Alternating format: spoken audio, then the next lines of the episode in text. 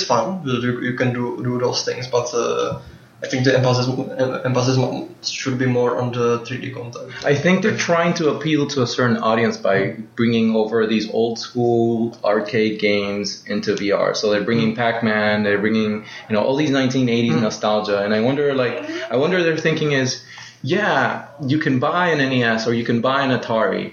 Or you can experience this better, you know, in VR. I wonder if that's their thinking, um, you know, tapping into that nostalgia. Because again, they're gonna pull out all the stops, nostalgia. They're gonna pull out, um, you know, just your explosions and every neuropsychology and behavioral psychology technique that they can think of. They're gonna come out for, uh, with it.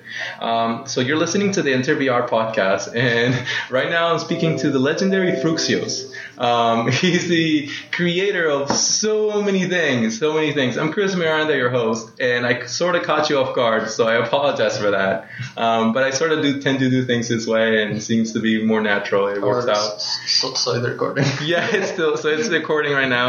Um, and yeah, thanks very much for coming on the show, man. No, thank you for inviting me. Dude, you you're so elusive. It, pe- people have been asking for this on interview for a long time, um, and I'm so happy that I caught you right before you're about to leave San Francisco back to Czech Republic to to keep working on the metaverse.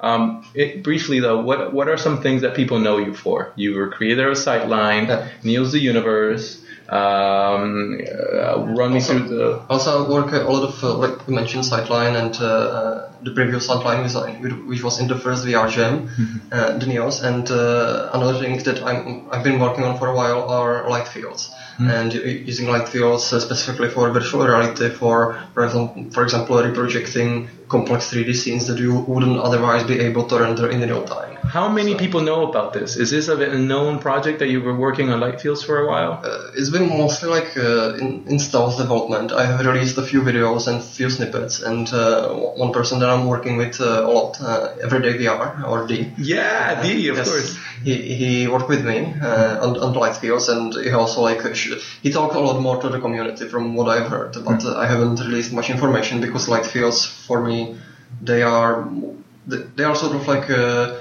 uh, a new way to add uh, content into Neos. So I want to make them available later from within Neos, so other people can start start leveraging light fields and using them. So I haven't uh, released much information publicly yet. Dude, you and, and D working together seems like this like double dragon match made in heaven. Two geniuses level over 9,000 working together in VR. What's it like to work with D? How, how are you guys like? How, what was your dynamic like? It's very fun because uh, we we talk a lot about uh, a lot of different topics, not, not just VR, but uh, even like science, uh, education system. That is, What's your favorite non VR topic to talk about with D? Well, it's very difficult because they are all somehow relate to VR, but it would be education. But we also we talked about education outside VR, but also how VR can be used to educate educate better. Yeah. And uh, speaking of the, of the dynamic, uh, dy- dynamic, uh, working with these was very, uh, or is, well, we are not working too much yet, uh, too much at this point, but I hope we will we will do so again later. But uh, working with him is great because he's he's very he's very smart, and he's very like uh, self, what's the word? Yeah. Self driven or? No, no, no, like uh, self, uh, self-sufficient. Ah. So, for example, uh, I can tell him, uh, I just tell him I'm working on this and this, and he can maybe give me some advice, like uh, because he knows uh, certain areas better. For example, with uh, compression, or I just tell, tell him I need something to do this, and uh, he handles it himself. He does has, he does the research or he has the experience uh, in different areas. So it's uh, uh, we don't have to like. Uh, we don't have to explain things in very complex ways to each other because we already like uh, understand a lot of a lot of the a lot of, a lot of the stuff and we share share like uh, similar visions Yeah. especially in the education system and uh, so so so that's uh, that's very very What is it that you.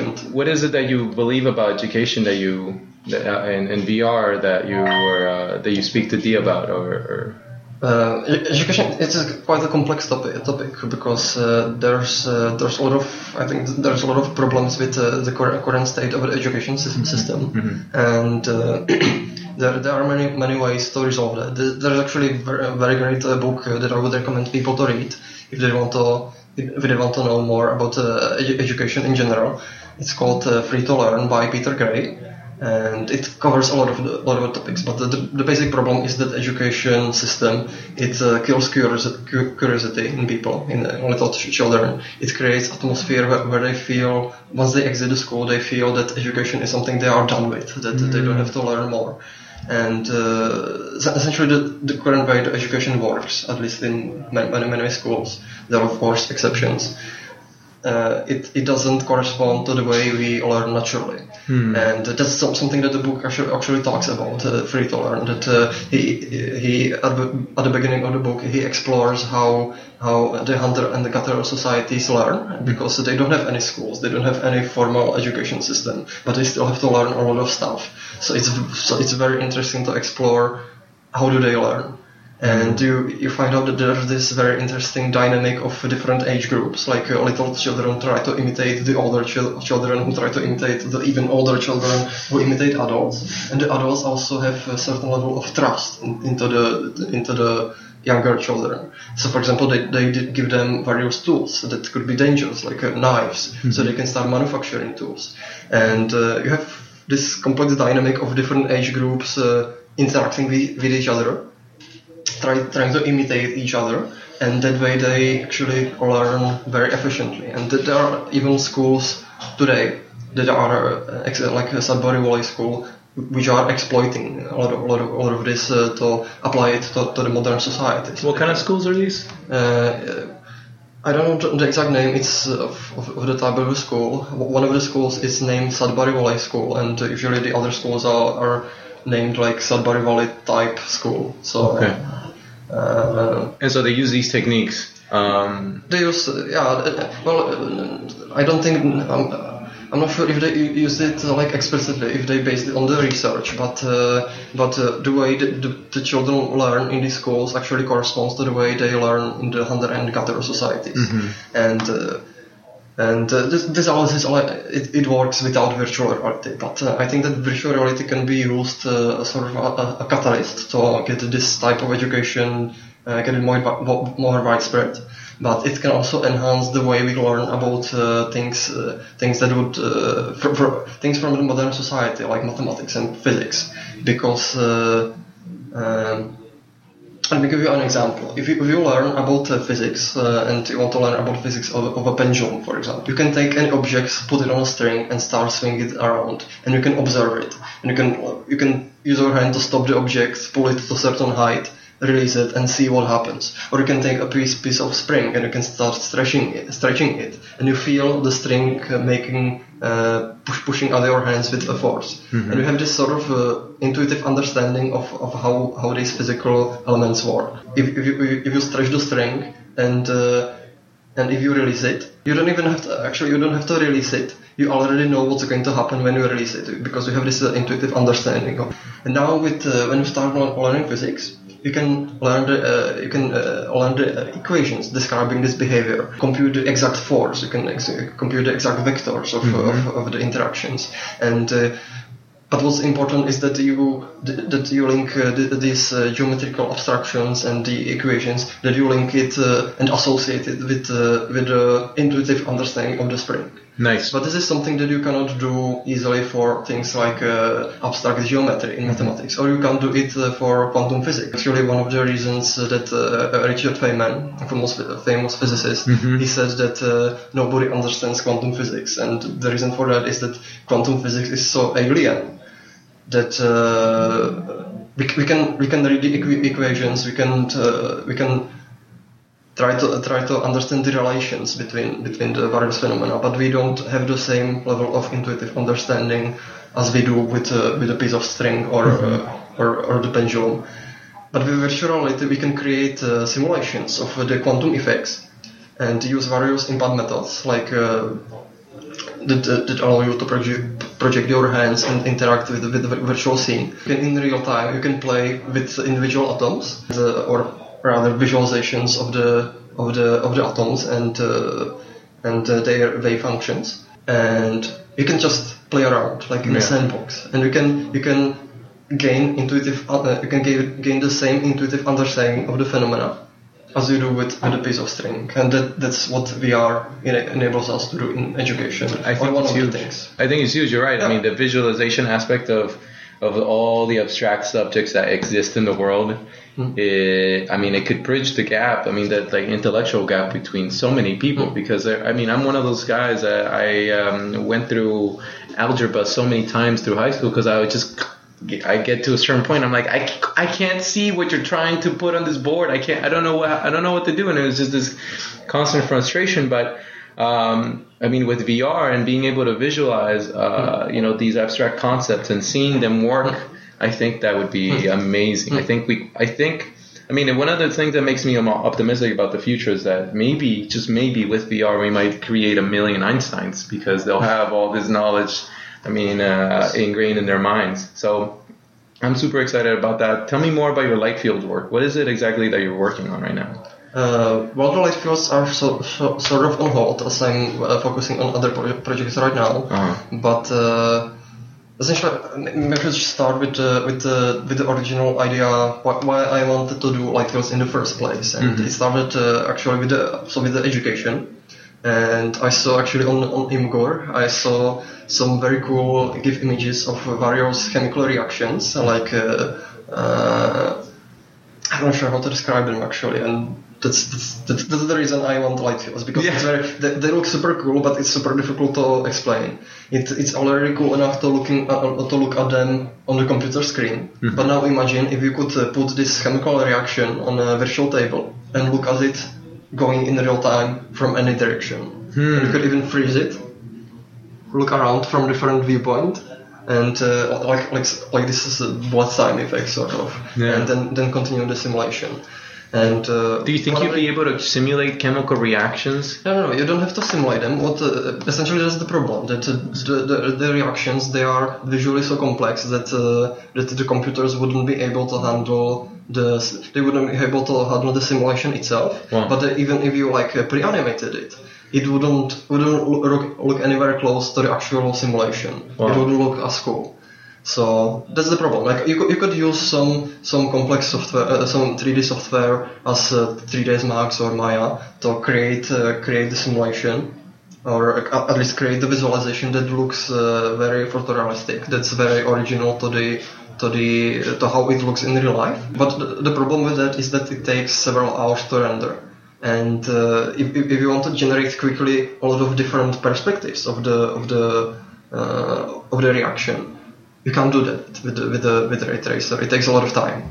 But what light fields allow you to do is essentially pre-compute a lot of a lot of uh, viewpoints of the of the uh, of the reaction. Like for example, cover a dome. Like uh, around the reaction, and once you have this pre-computed data, you can uh, you, you store them in a structure called light field, and that allows you to very quickly use these different viewpoints to generate completely new viewpoints at real time without having to do the complex ray tracing that goes uh, into rendering the light uh, or synthesizing the light field itself. Uh, that was the very original idea why I, why I wanted to start doing light fields. So I can so so so we can create a light field rig from real world cameras, or we can create a virtual rig like in a three, uh, uh, 3D modeling software. So you And- can. Oh, sorry, to interrupt. So, so I was under the impression that you can only create light fields with cameras, but you're saying that you can create light fields with a, an engine like Unity. Yes, yes. Uh, How does that work? But essentially, it's just a virtual camera. So it, Okay. it yeah, it works like um, like in the real world position. You have a camera which has some some lens, which has some projection function. It has some field of view, and it has some position in space. And it, cap- it ca- captures the scene from from that point in space. And in in the engines like Unreal, Unity, or or the ray tracers like Blender or uh, 3ds or uh, Maya. You essentially do the same, except there's no there's no physical scene. There's just the there's just sorry there's just uh, uh, abstract representation in the memory of the computer, and you compute the scene. But the camera functions the same. It has some projection function. It has some position in space. So it it, it behaves for uh, like uh, on the abstract level. It behaves sort of like the physical camera. Wow. Okay. So if, if you can capture we can capture uh, the viewpoints of, of, of the uh, of the reaction with the real camera. You can do the essentially the same equivalent with the virtual camera. And so you're using an engine or a camera right now? Uh, we did both actually. I used Blender a lot to render some light fields. For example, I have uh, like a render of a of a, of a tiger, and the tiger it ha- he has uh, very soft fur, and the fur is actually geometry. It's like uh, it's and, and and he also studied in grass, and the grass is itself is geometry, and it's like uh, it's like sev- several several hundred million vertices. It's very very very complex scene, and it takes the computer se- several minutes minutes to render just one viewpoint. So, but if uh, if you- render all of the viewpoints into the light field, it, it will take even longer time. But what you can do later with these rendered viewpoints is that you can create new viewpoints by interpolating uh, the data from, from the viewpoints at real time, and it, it it's very very fast. Like uh, it's uh, a lot of in programming you have you have you have this uh, you have. You have to balance like uh, memory use and uh, computing resources and this is uh, the light field is like completely on the side of the memory that uh, you need quite a lot of memory Mm-hmm. but you don't uh, you need very little computing resources because the comp- computation of the new viewpoints is just so fast So for someone who's like out of the fray and who's just listening to this conversation, they have no idea what the fuck a light field is. I mean, how can you? How do you tell people? All right, th- these are the different applications for light fields, um, and why would you use light fields over what already you have? Like, how do you explain that? Well, uh, I would combine it with one way of explaining a light field is comparing it to traditional photography. You have some scenery, and it can be objects or it can be like a whole landscape, and you take a camera and you photograph it from from a single point of space. Now we have an image of the scene. And what you can, you can do, you can look at this image, you can look from at different sides, but uh, let's uh, let's get something. Uh, let, let me give you something specific. Like you have uh, you have uh, you have a desk in the scene, and behind the desk is something. And if you photograph it from the de- uh, the desk covers most of the scene, uh, and you have a, a photo of that, you cannot. Uh, like uh, move your head and look over the desk. What what's behind the desk? That's not possible because you have uh, the light information for just a single point in space, and you are now constrained to the single point of space, and you can you can't visualize the scene scene from any other point. What light field does is uh, essentially capture data from a lot of points in space, and uh, these points for uh, for for for uh, for the light field. Uh, let's, let's not bother with, with the other ones now. Uh, for for uh, for the light field, it ca- ca- captures points that form a two-dimensional surface, which can be a plane or it can be like a sphere or hemisphere. And essentially, what, what this allows you to do is then this this uh, this two-dimensional surface, like a plane or surf- or a sphere, it becomes sort of a window into the scene. So you can with, within you can look all around this window and you can generate new views of the scene. So if the window goes over, uh, like uh, goes above the above the desk, now with the light field image, you can move, move your head up and look over over the table because it, it has the the light data from behind the table. The only limitation would be that you couldn't look under the table because there wouldn't be any light data from beneath it, would there be? Well, if, if it covers the, the if it covers uh, the uh, like like let's say the plane is uh, is uh, the center of the plane is uh, aligned with the with the surface of the table, and uh, the plane goes above the above the table, and if it goes below the table, then you, you could see under the table. Oh, okay. Yeah, so, so it only depends on how big the window is and how much scene it covers. Right. Like uh, if, if if you imagine it like uh, let's say I, I put any like a piece of paper. Uh, I don't have a piece of paper here. well, actually, I have this. Yes. Let's let's let's say that uh, you have uh, actually what would be better is a a frame like an image frame. Oh, let's imagine that this is an image frame Let's and you- pretend, you yeah. can see through this. yes. And you position this somewhere in space. Right. And now imagine that everything outside the frame, you you don't have the data for that, so you don't see anything. Yeah. But anything that you can see through the frame, you capture the, you capture the data flowing through the surface of the plane, but you can now generate views even like uh, from from behind the plane. So so the, so, so the frame behaves like a, like sort of a window into the Yeah. into the virtual scene. So you can start looking around, look close to the plane, And it has depth. I mean, yes, that's it, a it does that because uh, the depth is actually like sort of automatic because uh, for, for, for the depth perception you have uh, you have essentially just two views and those, those two views are separated. And because uh, those two views are at different points in space each of the views gets a different uh, different reprojection of the scene. But what's, what's even more important is that uh, if the if the frame is big enough you can actually m- move your view, so you get you get uh, motion parallax, which is which is a lot more important than the, the perception. Actually, it, it gives it gives a lot more to the scene. Uh, now imagine that the, the frame it wasn't uh, it wasn't just just a plane, but it was uh, for example a sphere, and that sphere can be either around you, so you actually capture capture all the light coming to this spherical volume. So you can look in absolutely any direction, and you can move freely within the within the sphere. You can move anywhere within the sphere. So uh, and the, the, the the environment that you are looking at through through this sphere will be reprojected uh, will be reprojected as if you moved within the physical or the original uh, environment itself. So you get you, you would get um, uh, you will get mo- sorry. You get motion motion parallax. You will get uh, proper stereoscopy and everything that comes with it. crazy, and it looks and it looks uncanny. It looks real because it's Yeah. re- it, it is real. Yes. so it's like so it's so so the race to create uncanny to cross the uncanny valley into like virtual environments um, is like has already been crossed. Like we've already. I mean, I mean the, the consumer hasn't seen the finish line yet, but like people who are aware of what Otoy is doing, for example, like they they, they know that the uncanny valley has been sort of crossed on that on that end. You know, obviously there's limitations in resolution of screens and all that stuff, but but Oh, With light fields, th- there's more like the limitations come from the memory, and that, that's actually uh, the part we cooperated with the D. Is Yeah. uh, that we did uh, light field compression, so we can compress the light fields for in the GPU memory, and we could have very big light fields in in uh, in the uh, like visualized. in Yeah, that's real time. amazing. And the biggest we did was uh, I think about seven, 17 gigapixels. So it was a lot of visual data, but it fitted on the into the VRAM nicely. It was like I think 300 megabytes or so. wow. So you were compa- you can you can you compress it from Sega 17 gigs. Uh, the, the original was I think 48 giga, uh, gigabytes. Holy shit! Yeah, you, you can get One image. Yeah. 48. Uh, well, uh, light field image. Right, right, right. Yeah.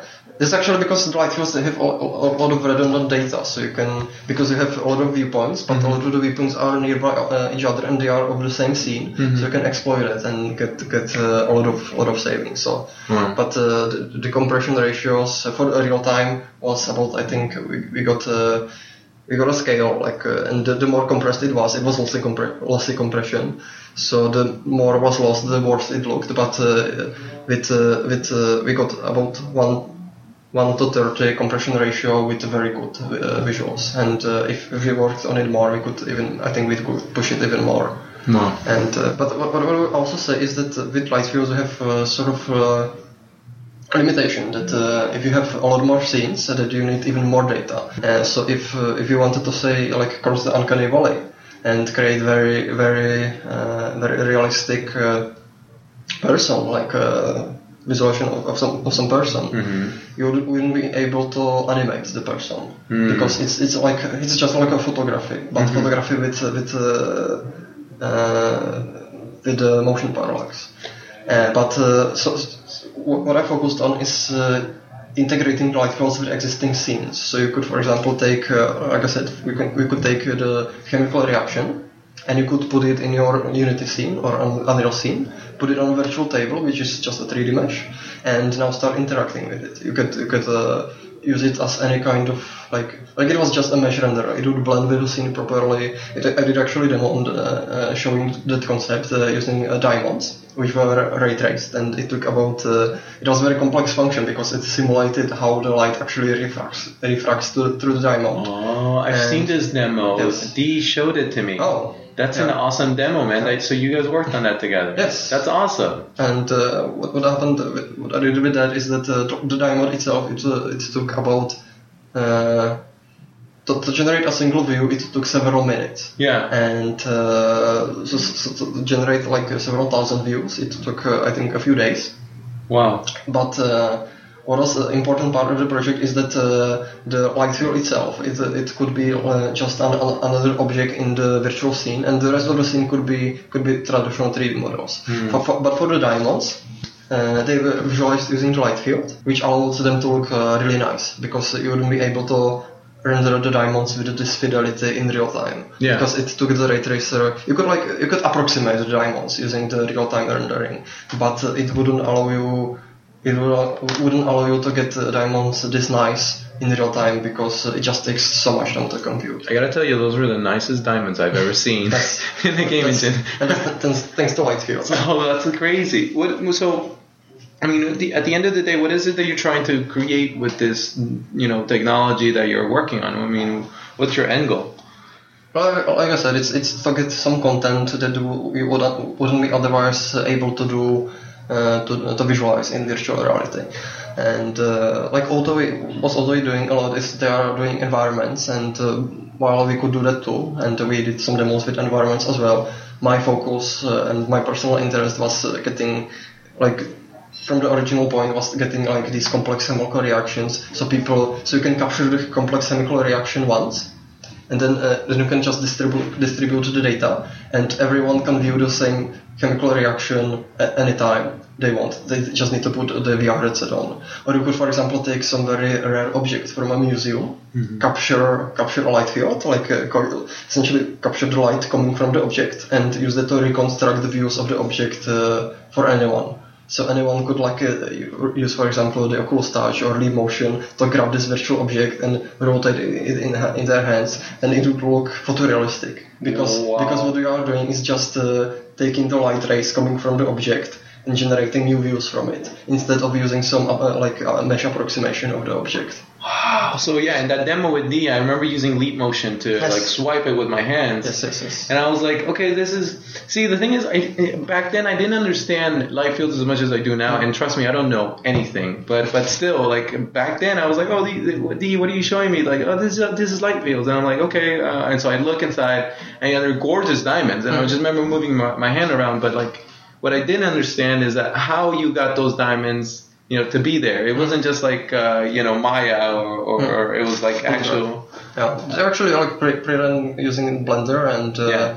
uh, I actually used some some, some existing di- diamond asset. I, I didn't make the part myself, but uh, I did uh, I did the light field uh, synthesis from Blender. So the Blender actually produced the light field data, and I could use the light field data to generate new views of the object in real, real time in Unity, and also that the object was blended correctly. So you could, uh, so it was uh, blended uh, with uh, other geometry and other light fields, and you could attach it to to, to just any game game object in Unity, attach a physics uh, physics simulation to it, and just play with them with your hands. Uh, is, is is creating you know is, is creating 3D objects out of light fields more efficient for develop? Do you think it will, do you think that's the future of, of bringing in virtual objects? I mean, or, or what do you think? Or, It's definitely one of the way, one of the ways. And uh, what light fields have is that uh, with good resolution they have complete fidelity because all, all of 3D graphics is to to lesser to to,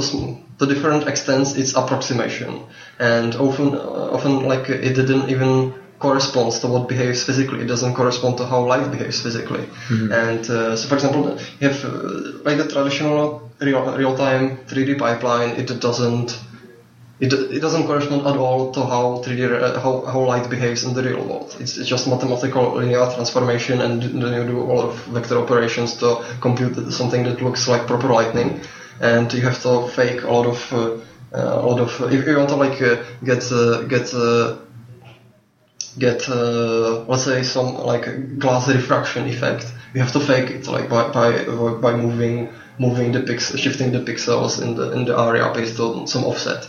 And uh, or you have to or you have a complex ob- object which has some like uh, inner transparency also. It's, it's it's one of the things that's also very difficult to fake even even transparency itself it like it, it gives a lot of grief in the in the in the rendering pipeline and the rendering engines, especially when, when you use uh, deferred rendering. And uh, essentially there's there's ton of faking of, of Yeah. uh, to, to get something look as close to the as close to photorealism as possible. Right. And we, we, we got very good at the faking. Like uh, a lot of the all of the modern games, they are very photorealistic. Hmm. But it, at the background, it uh, it usually doesn't uh, doesn't correspond to what what happens in the real life. So it's uh, uh, and to the physics behind it. So it, it does to, in some parts to some extent, but. Uh, uh, in a lot of parts is, is a lot of like fine tuning to, to get the desired look and uh, with light fields essentially you, you don't have to worry about that because what you do is you have the you either use some uh, path tracer or specific like a, ray tracer which, which which is actually modeled about how uh, more or less how how, how light behaves uh, in in the uh, like physically but it, it takes it's very it takes a lot, of, a lot of time to render, so you can't do the rendering in real time. Uh, like there are some uh, ray tracing ren- applications in real time, but they are very limited, and usually these these uh, like Blender or Maya they take uh, hours or even days to render a, single frame because the computations are so intense. But it, uh, it's currently the, the, the light uh, it the, the scenes look more photorealistic because. Uh, you don't have to do so much faking, so you can achieve the photorealism uh, easier.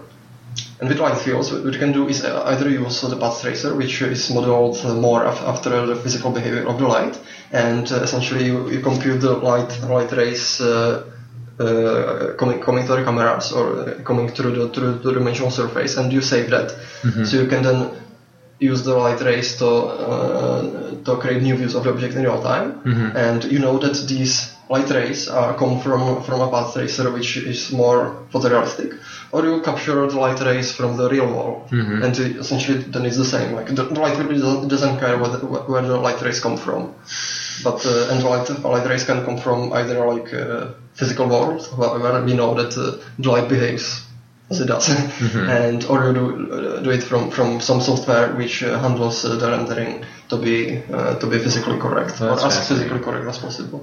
And so with light fields you can get very easily. Uh, you can you, you get the photorealism automatically, That's and you awesome. don't have to you don't have to worry about uh, approximating the complex uh, interactions of the light uh, on the on the surface of the object or even the volume of the object. You don't have to com- uh, uh, you don't have to worry about approximating the geometry of the, ob- of the object because uh, uh, light fields essentially allow you to do sort of like uh, like uh, it it uh, sort of uh, cuts off the the geometry complexity. The ob- object can be super geometrically complex, Yeah. but the, all that information is lost because all that you save in the light field are, is just the light coming from it, Right. and not not not the geometry itself. Wow. Um, we could spend the whole the rest of the podcast talking about light fields easily, easily. Um, so I'm gonna switch tracks a little bit and, and, and talk about you. I want to know more about you. What is the origins of Frooxius? And like, how did you like? How did you how did you get involved in VR? Like, what is what's your origin story? Like for those who might not know who this legendary man I'm speaking to Oh. is. Well, uh, I don't know how, how soon I, I should start, but uh, like should I start it in my like childhood or? Just from the inception, when did it all start? Like everything. Well, it, it's sort of uh, th- th- that's difficult to answer because it's sort of like gradual process. Mhm. So, but I would say that uh, like uh, since, since I was very little, I loved like um, creating stuff. I I used to uh, draw a lot. Like uh, I drew a lot of machines, but uh, like fictional machines. Uh, I even uh, I loved electronics. Like uh, I got a toy. But uh, I played with the toy for a while, but then I got bored and I disassembled it, and then I used the parts to create my own like new toys. and Whoa, that's crazy. Like- see, like- I would get toys and I would throw them in the water, and I would never get, and I would never see them again because they'd end up in the garbage. So, thank you for uh, showing me off there. That's awesome, dude. You're creating transformers out of your toys. uh, not sure if Transformers, but what I did is, uh, for example, take uh, uh, like a, a, a remote controlled racing car Uh-huh. and I disassembled it. I, I took a cup from yogurt and I made a blender, fu- functioning blender. Then I, then I threw fo- food like co- cornflakes and I mixed them to dust and then I, eat, I, I ate it. oh my god, dude! Wow. then then later on I did like uh, like I said I, I even used to re- uh, read a lot like I read a lot of ency- encyclopedias all loved lear- learning about the world about the world And uh, Where does that come from?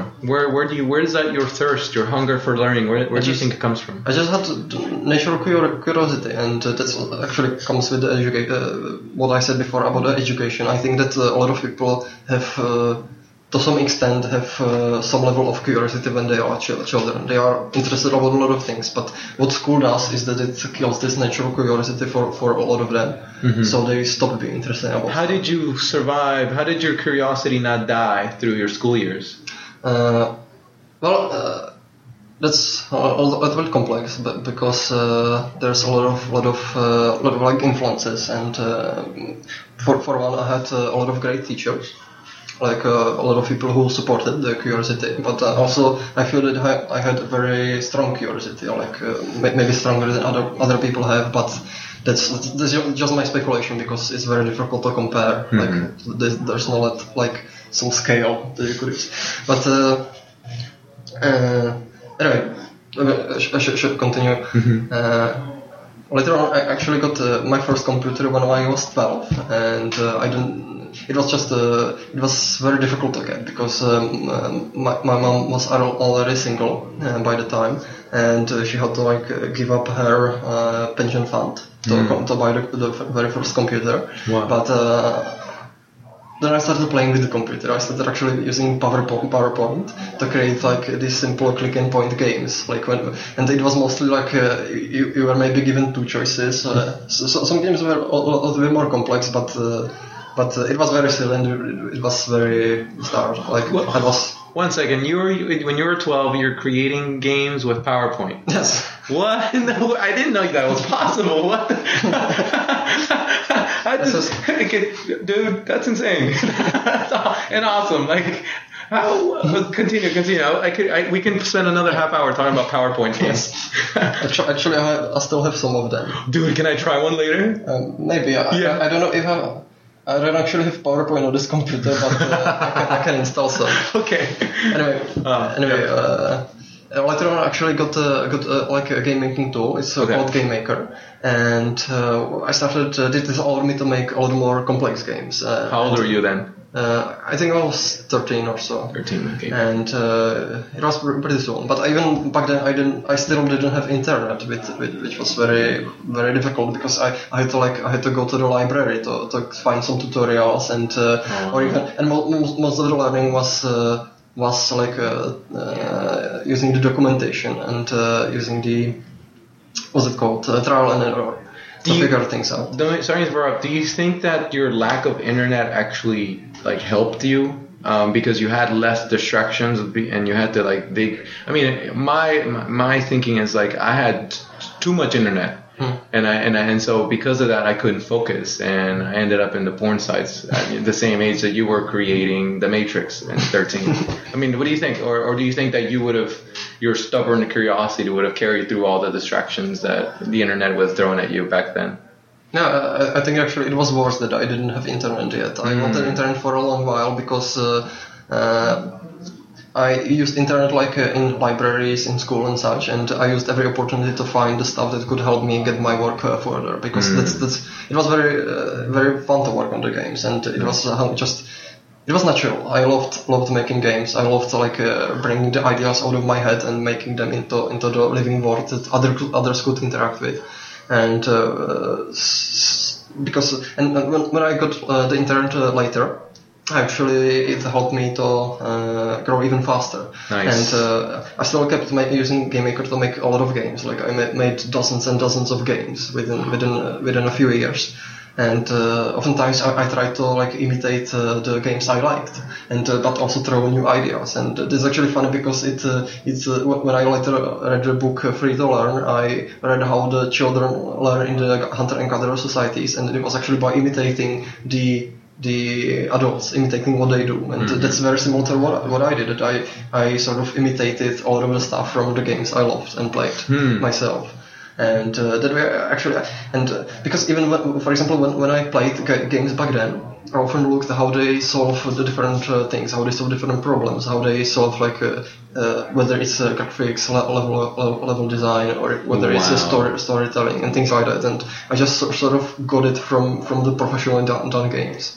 Wow. And uh, because uh, for, for the actual game game uh, creation, I didn't have, I didn't, I never read a book how to make a game. Yeah. I never, never the, the what or even tutorial. I, I, mostly what I did is uh, read tutorials and books and uh, specifications of programming languages and libraries and things like that. What are the three games that have influenced you the most Uh, in your game making character persona? Now that's. I usually find these questions a little bit difficult to answer, answer because I don't like to quanti- quantize the, uh, uh, what's the word? Uh, Quantify? quanti- quantifies. Yeah. Quantify things, but uh, because there's tons of games that Yeah. influenced me, and uh, there's uh, there's still a lot of new games that like influenced me just a year ago or so. True, true. But uh, what I played a lot as kid was uh, Sonic the Hedgehog, and it's still one, one, one of my favorite franchises. And uh, actually, I, I can't think of any other now. Really? That's awesome. You like Sonic that much, huh? yeah, no, there- was a lot of other games, but like I said, I like I, I can't I can't think of many of them, but I can think of uh, like just two others. Like that would uh, fit into the other two, like uh, into into the three, because then then uh, I would leave out uh, some other game. Like Yeah. I, I played like uh, Mega Turrican, I played like Mortal Kombat, I played like Mickey Mouse, and uh, uh, just, just, just, just a lot of them. I even played like uh, the the cheap uh, cheap Tetris games that you can buy. Yeah. And uh, later on. What is it that Sonic the Hedgehog got right that spoke to you? What is it that like that made you play so much Sonic the Hedgehog?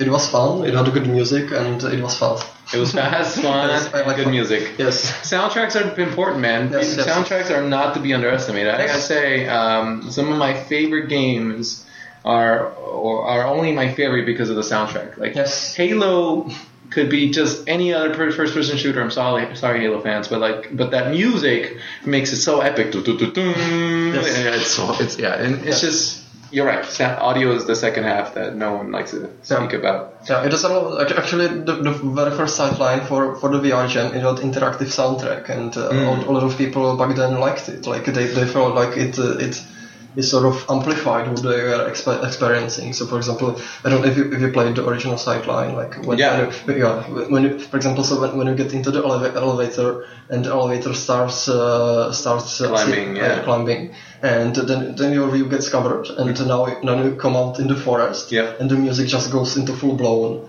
like. Uh, you know, like like full full blown orchestral, Yep, yep. and now it stops and the music gets soft again, and you have to solve a puzzle, and it, uh, so and like you're right, and that's, that's one of the things that, uh, that also like uh, love putting in my games, and uh, actually actually one of the influences for it is also uh, from existing games is Portal Portal 2 specifically we, because it had uh, it had also very nice procedural uh, soundtrack. Yeah, and voice acting. Yes, voice acting as well. Yeah. Although the, the original, uh, my, games didn't have much voice acting until recently, and they still don't. Yeah. But Uh, well, if you need a voice actor, I'm not one, but I might know a person or two. I know actually I feel as well like uh, I, I got very very good. Uh, she's actually actually friend uh, for for the the Universe, uh, Nice. Sign, Sign Rhodes, and uh, she has. She, she she also uh, playing games herself a lot. Nice. And uh, she has. Uh, it was actually funny because I was uh, talking with her and her bo- boyfriend on the on the Skype, Yeah. and uh, they, they, they started like uh, just uh, joking around, like uh, doing little impersonations. And I noticed she has like she has this uh, great voice that she's able to impersonate and create uh, and articulate uh, in a very nice way. Like it was very very like I say vivid, but uh, vivid Nice. in the in the audio spectrum. Uh, and uh, so I asked her, like, did she do any voice acting before? And uh, and, and eventually I got her to like uh, do audition, and uh, and then she did like the voice for for Neos the Universe. She actually, uh, I had a, had a role for her in in the full full Sightline, the game, but that's the sort of on hold. But. But uh, she, she's, a, she's a great voice actor. That's awesome. she, she, she stood out because we, we already did auditions uh, for, for a lot of people a lot of people sent sound samples for Sightline. Uh, but uh, all of them were very like monotone and bland, but uh, she was just amazing. That's awesome. And uh, That's cool that you're able to spot talent when you see it. Like, uh, you know, when you see someone who's like, uh, oh, this person has a pretty good talent uh, in something. It, it's, it's it's nice. It's like, uh, shit, I better get them before someone else does because it's, it's a limited amount of time. So w- let's fast track. How did you get involved in VR? Like, what was that first? What were your first Oh. interactions with VR in the first Yes. place? And what made you? What made you realize that okay, this is it. This is it's actually happening. Oh, that- that's actually one uh, one step before that. If, Okay. uh, like uh, or a few steps, but I'm to shorten it a little bit. Yeah. Like uh, I, like I said, I started making games in the Game Maker, and I eventually started learning is- scri- scri- scripting language. But uh, it soon wasn't enough. It was very difficult to get the ideas I had in my head uh, to implement with Game Maker. Like it, it kept slowing me down, and uh, like I I think it's a great tool because it, it makes it very simple to start. Uh, but uh, but as you grow and as, as you want to do more complex things, it becomes a lot more difficult to them with this tool. And I started exploring other, th- other things. I started uh, learning other languages. I, for example, did my, like own. Uh, I started doing my own game engine in C++.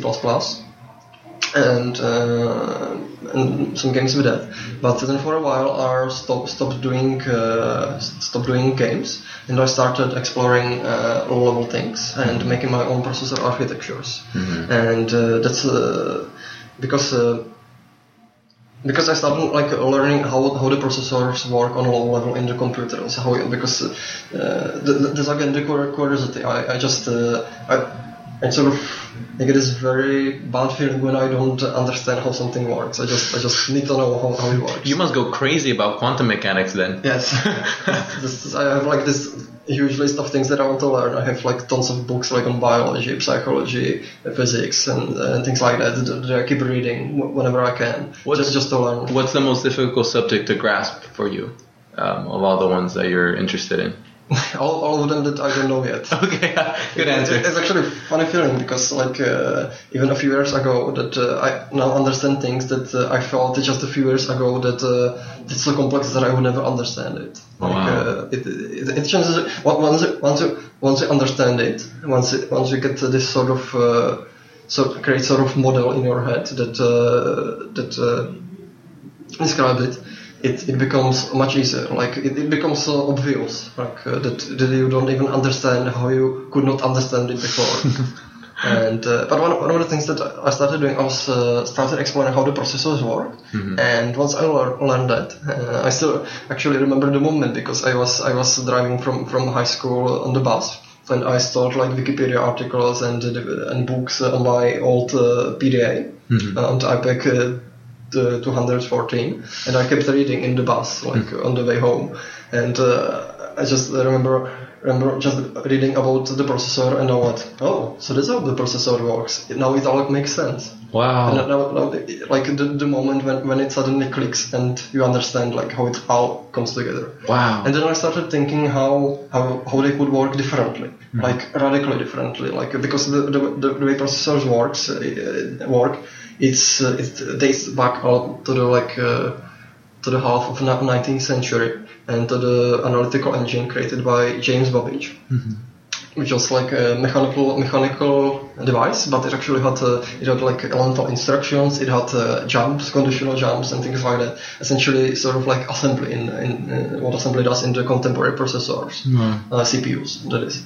And uh, and the CPUs uh, they differ on a lot of, a lot of details, but uh, they work on the same core principle. And what, I started doing is uh, thinking if if I if they could work in completely different principles, and I started creating series of uh, uh, pro- of uh, experimental or uh, as I call them avant-garde uh, processor architectures, because I also got interested uh, with avant-garde music, like uh, expo- pushing the boundaries of what music is. So I sta- started like pushing boundaries of what uh, processor is. Nice. And with that, I, I entered uh, based on impulse uh, from from my teacher because back then I was super shy. Like I, I didn't even want to show my work to much to many people.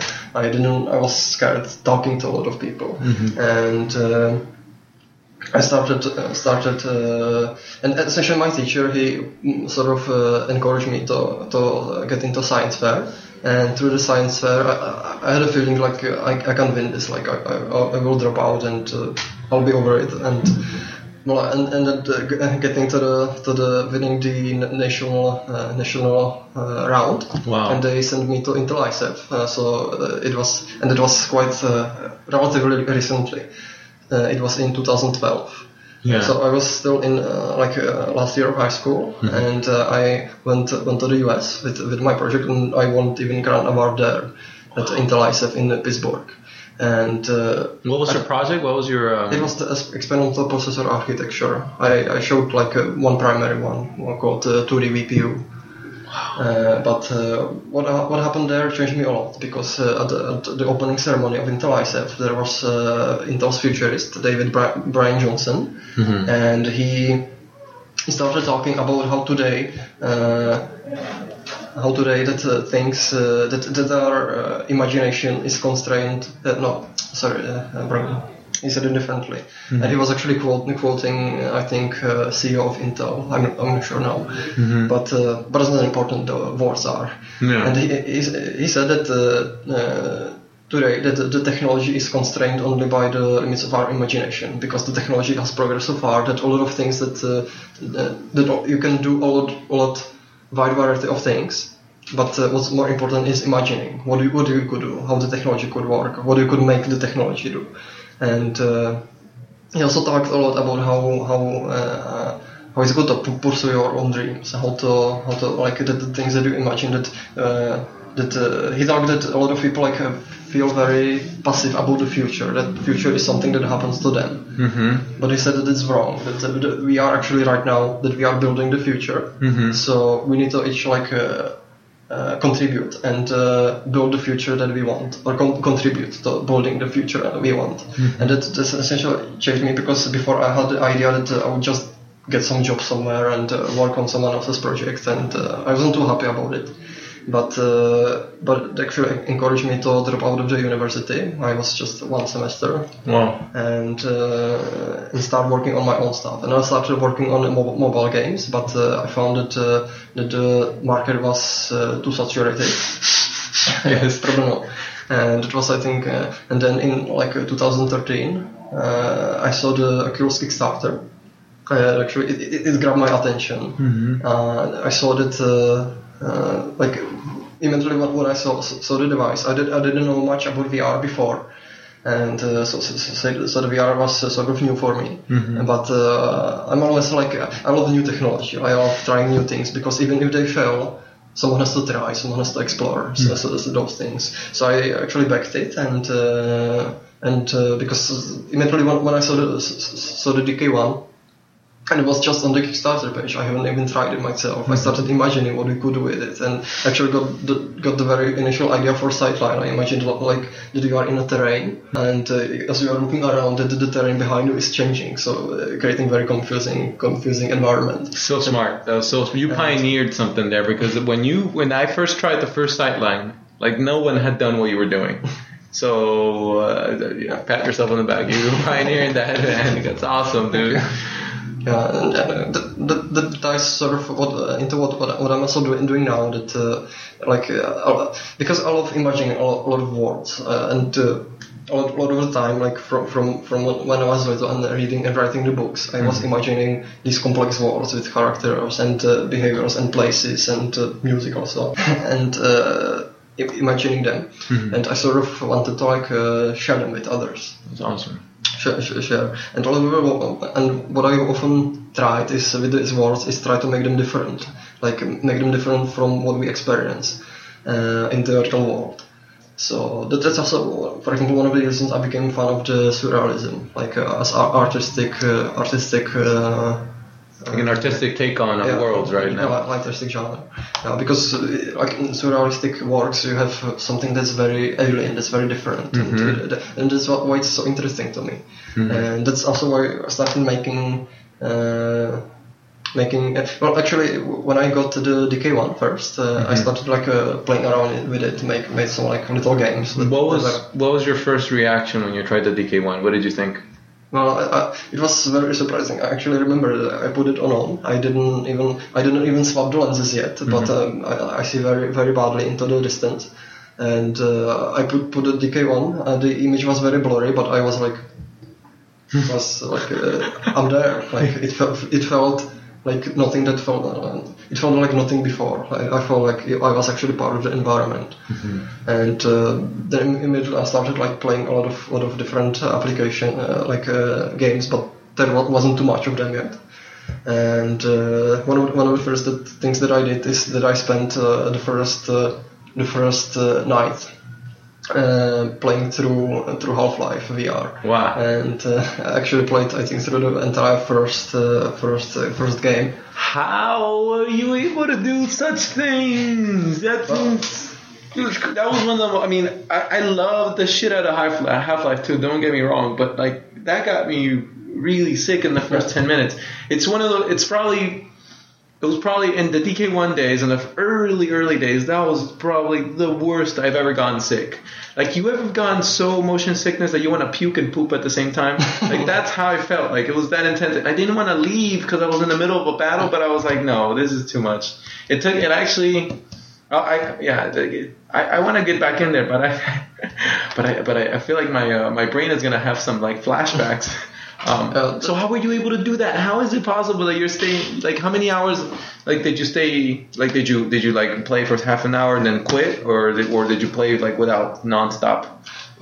Well, at first, uh, when I tried the headset for first, I actually felt uh, some little motion sickness myself. Like Yeah. I started moving around. Yeah. And then I played uh, the Half Life for, for a little while, and I sort of like, I didn't think, feel that sick, but I felt that when I took the headset off, I felt a little bit weird. Ah. But, then, but then I also started like playing with IPD and uh, projection and things like that, and uh, and, and eventually.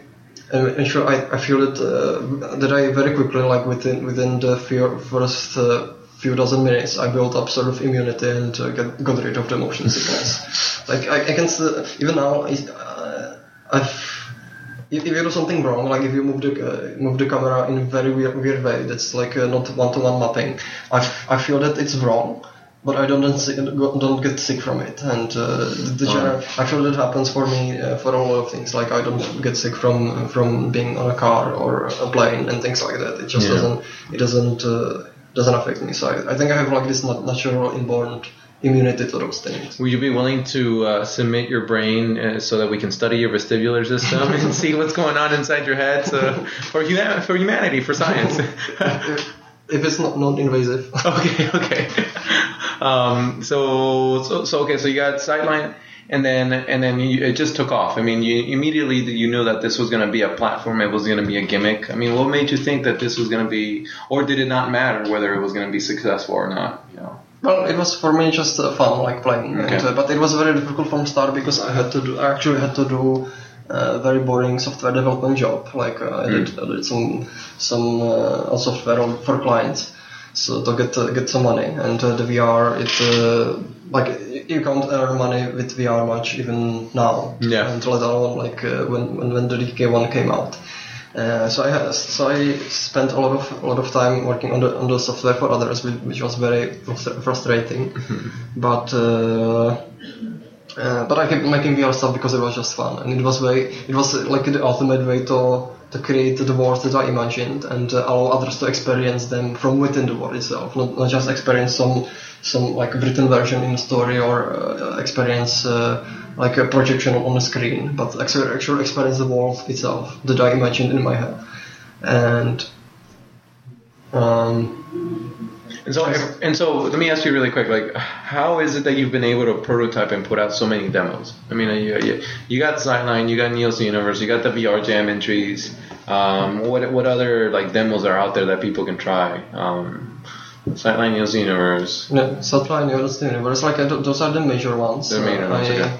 Uh, there's a lot of like uh, little demos. I made uh, even for, for, for the VR jam. I made like a, a little game called Floor Guy, but it wasn't very polished. Mm-hmm. Uh, there's a, uh, I made a, a few small gra- games like with the DK1 days. There was uh, like uh, this 360 Space Invader remake Nice. when uh, th- there was like a fish cage, but uh, uh, uh, And now you're working on this world builder. Yes. That's part of Neil's universe, or is it a separate project? Uh, it's sort of like continuation or.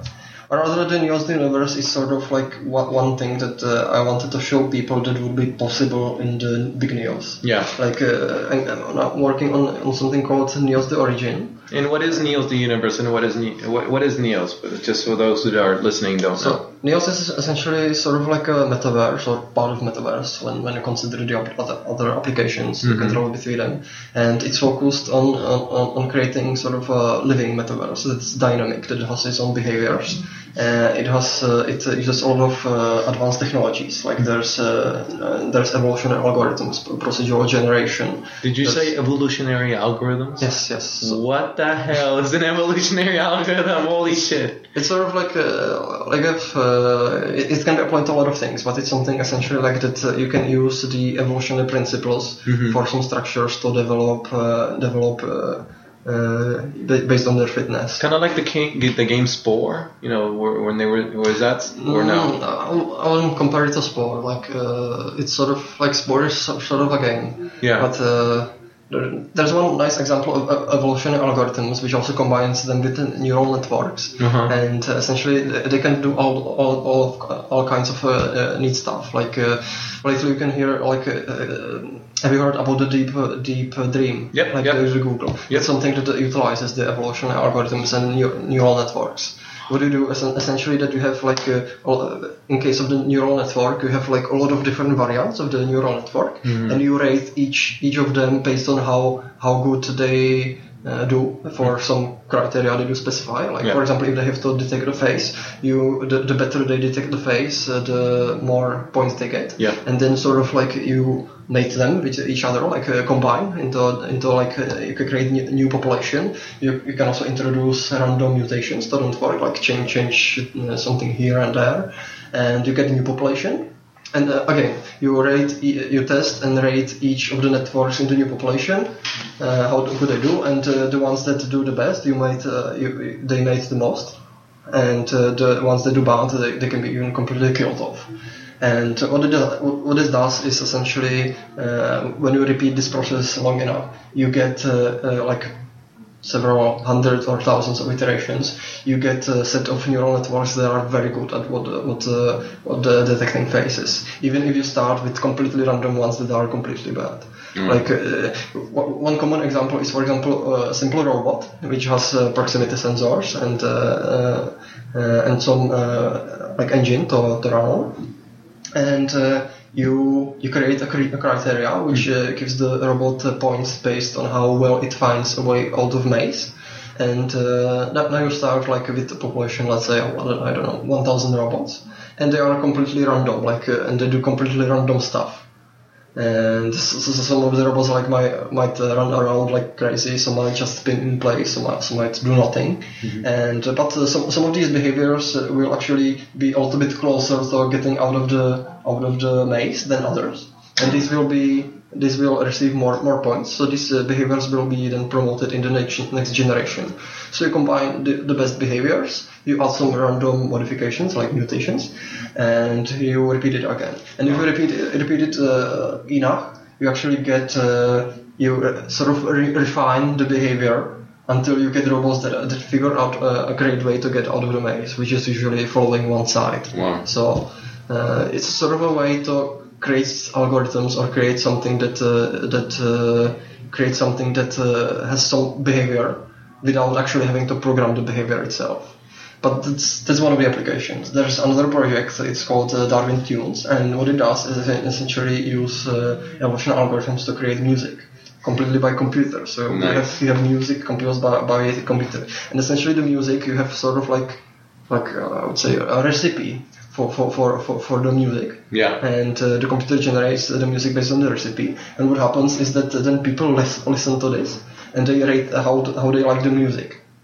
And the recipes that they like the most, that they are then combined into into new recipes, into new population of recipes, and then the ones that they don't like uh, at all, like uh, they get killed off or they don't mate as often Yeah. and uh, and if you, and the process has been repeated uh, like uh, I think several thousand times already Yeah. with people rating the music and uh, and if you listen to the music that, that uh, like uh, from the seven seven generation actually sounds good. If you listen to the music music from the very first generation or first hundred generations, it sounds awful. Like it's like random beeps and ra- random tones. It doesn't sound so good. So let me ask you this: what, what I mean, what do you what do you think seven millionth generation music would sound like? I mean, is that I mean, would that be like um, is is that the closest thing to a universal sort of like musical language that an AI might be able to tr- tr- communicate with? Mm, I'm not sure about it. Like uh, there are some limitations based on the on how, but but essentially based how this uh, like I, I said the recipe. Mm-hmm. Uh, it's sort of like like this operator tree. Uh, so. The, authors of the algorithm they have to specify the recipe and they have to specify the extents of the recipe and all the music that is produced is uh, ultimately limi- limited by the abilities of the recipe so the recipe can for example specify only only specific kinds of music and kinds of tones So you don't think it'll ever be possible for an AI to dethrone Taylor Swift as the queen of pop? Uh, uh, well, uh, not not for this like simple kind of AI, but uh, if you get complex enough AI, I I don't see like theoretical reason why it wouldn't happen. Like uh, because complex AI, it, already gets. Uh, question is if, if the complex AI would uh, even get. Uh, uh, get uh, sort of like uh, closer to like human brain, like uh, consciousness and things like that. But uh, I don't know, difficult answer. Like we, we could maybe have some algorithms that are so so they are focused only on making music, so they don't have anything else. They don't have ability to reason. They don't have even like they don't have uh, ability to to. Uh, I will say it like uh, rate the music, like uh, Right.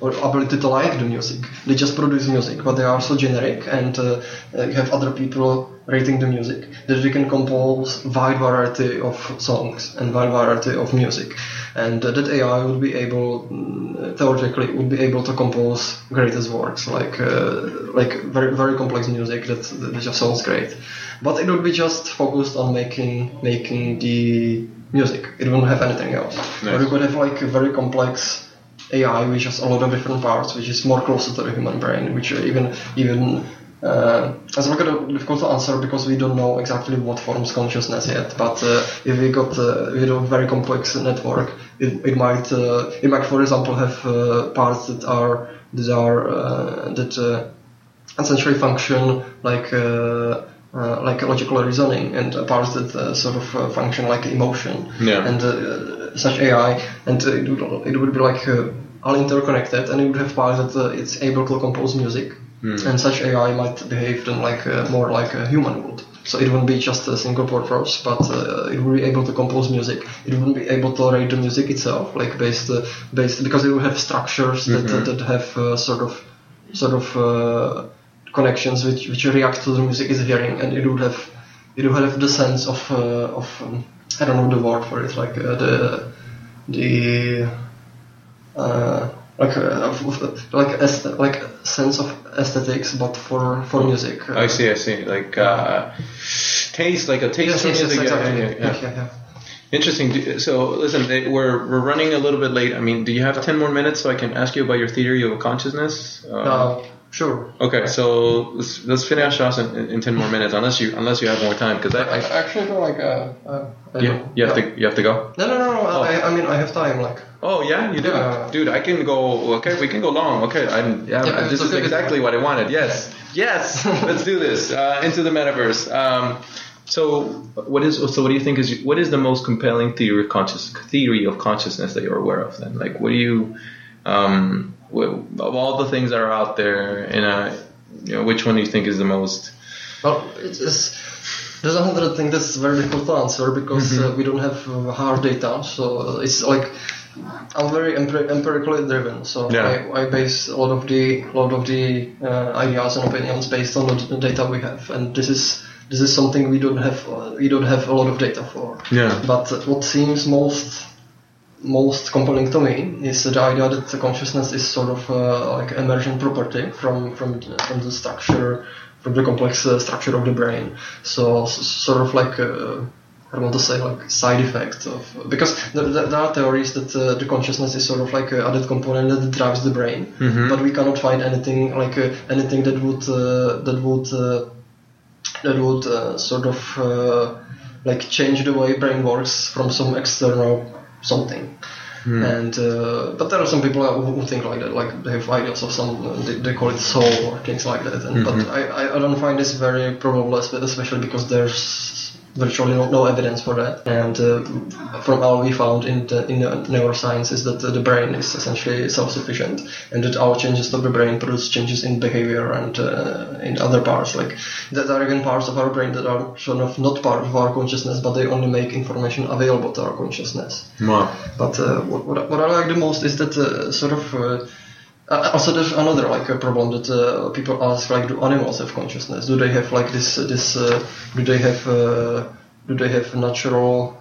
Or do they have like? Um, there's one word for it, uh, like qualia, like the, Yeah. the- Like when we look, at something, it looks somehow it looks red, Yeah. and we have this. Uh, we have this. Uh, there's actually not nothing red in the room.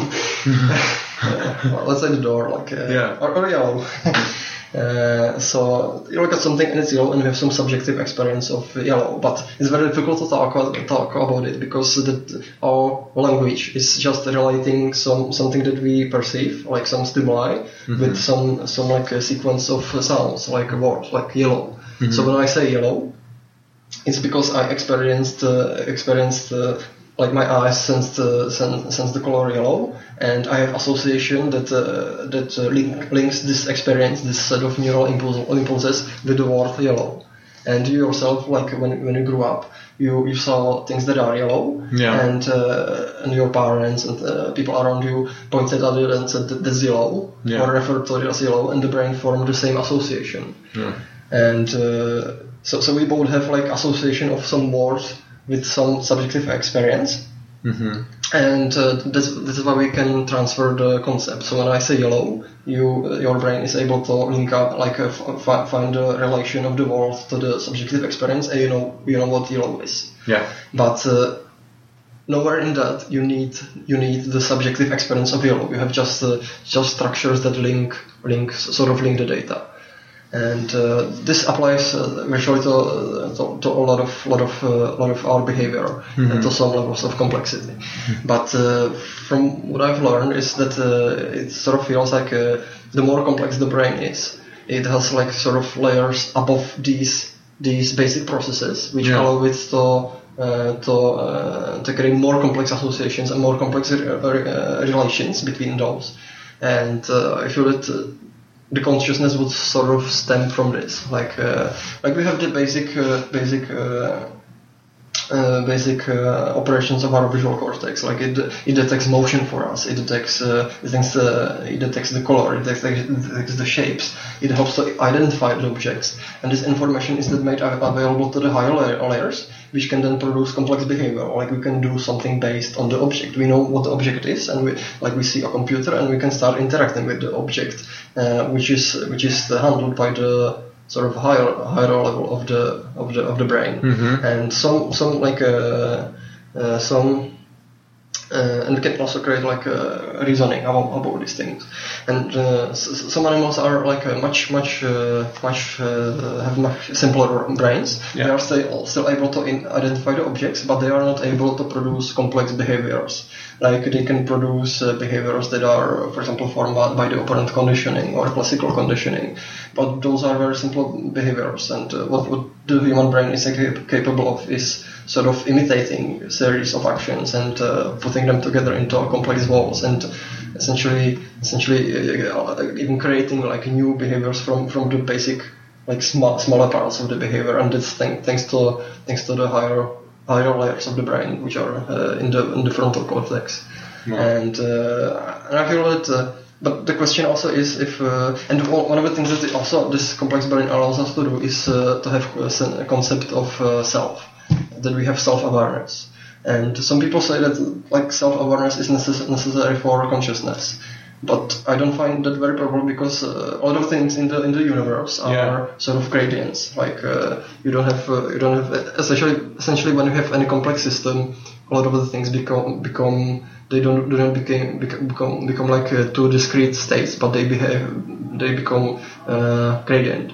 So hold on, let me let me ask you. So you, I mean, I mean, uh, and then are you saying that like first we have sentience, you know, like just basic or you know low level life forms like your crabs and your lizards maybe, or not well lizards maybe, no crabs and like insects they have sentience. I don't know if they have consciousness, but they're definitely sentient. Yes. definitely. Um, then you have like uh, reptilian brain, sort of low level, like birds and reptiles, and and then you have something higher level, like self awareness. Like I wonder, so uh, so so so then it so it goes from sentience to consciousness, like low level consciousness to self awareness. Is that the next level of uh, complexity that an organism can have, like dolphins and bonono, bononos and, and humans? Um, or is there more to this spectrum of, of intelligence? Uh, yeah, but that, that's, that's the intelligence. Like, uh, and uh, what I was getting at is that uh, some people say that you need the last part, like you need the the self-awareness to be to have consciousness, to have subjective experiences. Hmm. I don't think that that that's the case because it, uh, like I said, a lot of things are not uh, not like discrete states. Uh, states like uh, like the moment you get you get uh, you have complex brain, but it's not complex enough to have uh, self-awareness. But now now you have uh, you now but now it uh, now it becomes self-aware and like uh, it it doesn't seem that like uh, like you snap your fingers and suddenly you have uh, consciousness. And even even if you have brain that's capable of self self-awareness, it's not like you are thinking all the time that I exist. There's some I. Like a lot of the times you, you don't think about it. And in those times, do you like stop stop uh, stop having the subjective experiences? So it, it to me it seems like uh, it's more more uh, that the consciousness itself is sort of like a gradient, and the more complex structure you have, the more complex will the subjective experiences will be. So if you have, for example, some animal like a cat or dog, Yeah. they have uh, they have some experience of uh, of uh, visual information, but they don't have the experience of being able to think about themselves because they don't have the structures necessary for the self-awareness. They don't have the they don't have the sensation of self-awareness, but they have uh, sensation like lower sensations based on how complex the brain is. And this would also implicate that. Uh, that uh, that if you had, uh, for example, simulation of, of a brain, perfect simulation of all parts, uh, or at least functional simulation, it would also be self-aware because uh, because it's sort of like this, out of it like um, what's the word like. Uh, uh, word for like um, that you cannot avoid it. You think so? You think we can? I don't. Hopefully, I'm not getting this wrong. Do you think we can simulate self-awareness? Uh, it's not uh, well. We could sim- simulate something that uh, has. Uh, it depends on, on what exactly you consider self-awareness because it's like, like fuzzy. You can have like you can write a simple s- like uh, program in C that prints I know that I'm myself, like or or that prints something that uh, that says that it has self-awareness. But it Yeah. actually does it have any self-awareness? It, it, it just prints that it has self-awareness, Yeah. and we can complicate it. Like we can we can make it at some point say that it has self-awareness, but it's it's it doesn't. I don't think that that is uh, self-awareness. The self-awareness is sort of like a product of uh, of the of the network that is complex enough. A network that can form uh, schemas, uh, concepts like about the world, and that can form schema about itself. So that, that that's that's the point where you get the full awareness. And if you simulated that, you would inevitably get uh, get self awareness, and you would also inevitably get uh, get consciousness because it's just uh, just the emergent product of, of, of the like uh, the subjective experience of, of the of the network. But it's all like speculation of what do I find most Yeah. probable. Like it, I don't I don't I don't. I don't want to say that uh, any of this is actually the case that it, it, that actually happens like this, but Yeah. it's what I find most uh, most um, what's the word like uh, most Uh, it seems reasonable. I mean, it seems very reasonable, sensible for you to stick to what we know and, and, and all the empirical evidence that's out there, which Yeah. there's not much. Yeah, and so you have to form, you have to form an idea with something that's so nebulous. I, you know, Yes. it's, it's not. I mean, I'm sure, I'm sure you have part of the truth, but the truth is the majority of the truth is still out there for it to be discovered. No. Right? Do you think that VR could be used as a tool to explore consciousness deeper than what we already have? yes Uh, it, it even has like uh, I watched all of the commentaries uh, that actually like uh, in I think it was 2005 or, or sometime around that Mhm. there was actually this uh, this uh, it was I think mathematician and uh, it was a BBC documentary which was uh, focused on consciousness, and uh, he actually he actually visited a lot of different places. Like he visited uh, people who who study the brain and uh, people who study uh, like meditation and things like that. Yeah. And he also visited some people who study consciousness and actually used some virtual reality headset, like a very very old one, super expensive one, like a very bulky one. Yeah. But what they did is they uh, they put two cameras behind the guy. And they streamed the image from the cameras uh, into the headset. Nice. So he, he actually he, he actually when he put the headset on, he felt like he was sitting behind himself. Wow. And what they did, then did is they took a pen, uh, or actually two pens, and they actually like sort of poked beneath the cameras with the pen, but they also poked his chest with the pen. And they repeated repeated several times, and uh, he actually felt that the, the the pen that was poking beneath the cameras was poking him, even though it wasn't the same pen that was poking him. Wow. And what they did, uh, after that is they took a hammer, or uh, and uh, and they, they swung the hammer beneath the cameras, and he actually went, went instinctively like the, the he felt that he was uh, hit by the hammer, Wow. and uh, and uh, it was a very interesting experience for him. That uh, the, the, the brain was convinced enough from the visual information that uh, he that it, the brain was actually sitting behind himself. That he was not because often we feel that we are located like behind our eyes, some, somewhere Yeah. around there, but. But it shows that uh, The brain is really stupid. That's what it shows. It shows that like it, it, it's humbling to hear stories like that because that, that's sort of the stuff that makes me think that shit we we think we're the most intelligent thing that we know of in the universe, and yet we're so easily tricked Yeah. by optical illusions. Yes, Um, and a lot of cognitive biases, yeah. logical fallacies. It's crazy. Uh, Could, could could something that's not organic have consciousness? Do you think? I think so. Like, Yeah? it, it, it, it fits with uh, with uh, what uh, with uh, the idea of consciousness that I have. But uh, like I said, it's just pure speculation, or or mostly speculation based on what we know already. Like uh, like I said, even if, if you simulate it on, on your CPU, the brain, I, I think that it will probably like have same, same subjective experiences. Uh, like uh, so, And then and then you think it'd be able to tell between good and bad, and you know. Well, that's sort of a, sort of a function like uh, of uh, like if, the brain was uh, uh, simulated as a human brain and it would have the same capacities of the human brain, it Uh-huh. would have it would be able to have it would have, be able to have concept of what's good and what's bad, and. Uh, and then you could do simultaneous, as I mentioned before, with the program that you could have program which which sort of has a library of, of things that are of what we consider good and bad Yeah. and then it, it would give it uh, give it some scenario and it would uh, search the library and uh, pick what's good and what's bad but it would actually have any complex network which would uh, sort of separate the scenario into into these little schemas and based on that it would evaluate them Yeah. and uh, because it, even a lot of things that we consider good and bad are sort of like related to to how we function Yeah, our culture Like, too. Yes, and uh, because th- th- th- there are some things that are sort of universal, like uh, people are, well, most people feel pain, and uh, the uh, pain, uh, and most of them feel that the pain is very uncomfortable experience, and we can sort of build from that. Like we can, we can, we can say that uh, causing pain to to someone someone else is a bad thing in most cases, like unless it's prefer- preferable to something worse. Like if, if, if they are dying and you have to cause them some pain to save them, it would be prefer- pre- preferable to cause them pain than to let them die because the, the death is less preferable than than the pain. And we can sort of relate it to what our own feelings. And because we share share this large set of feelings, we can we can sort of uh, create this set of things that we consider good and bad. But for some things, it's it's all the more fuzzier. Like uh, some people may consider it like. Uh, I don't know, let's say drinking alcohol or something like that. Like so, so for some people, it's it's a it's a normal thing. Like they don't feel they don't uh, they don't feel that uh, it uh, ruins uh, ruins their life, and they are they for example even drink uh, drink how's it called uh, like uh, intelligently. Like uh, they don't drink too much. Like they are not Oh yeah, like like uh, moderately. Yes, yes, exactly. Yeah, yeah, yeah.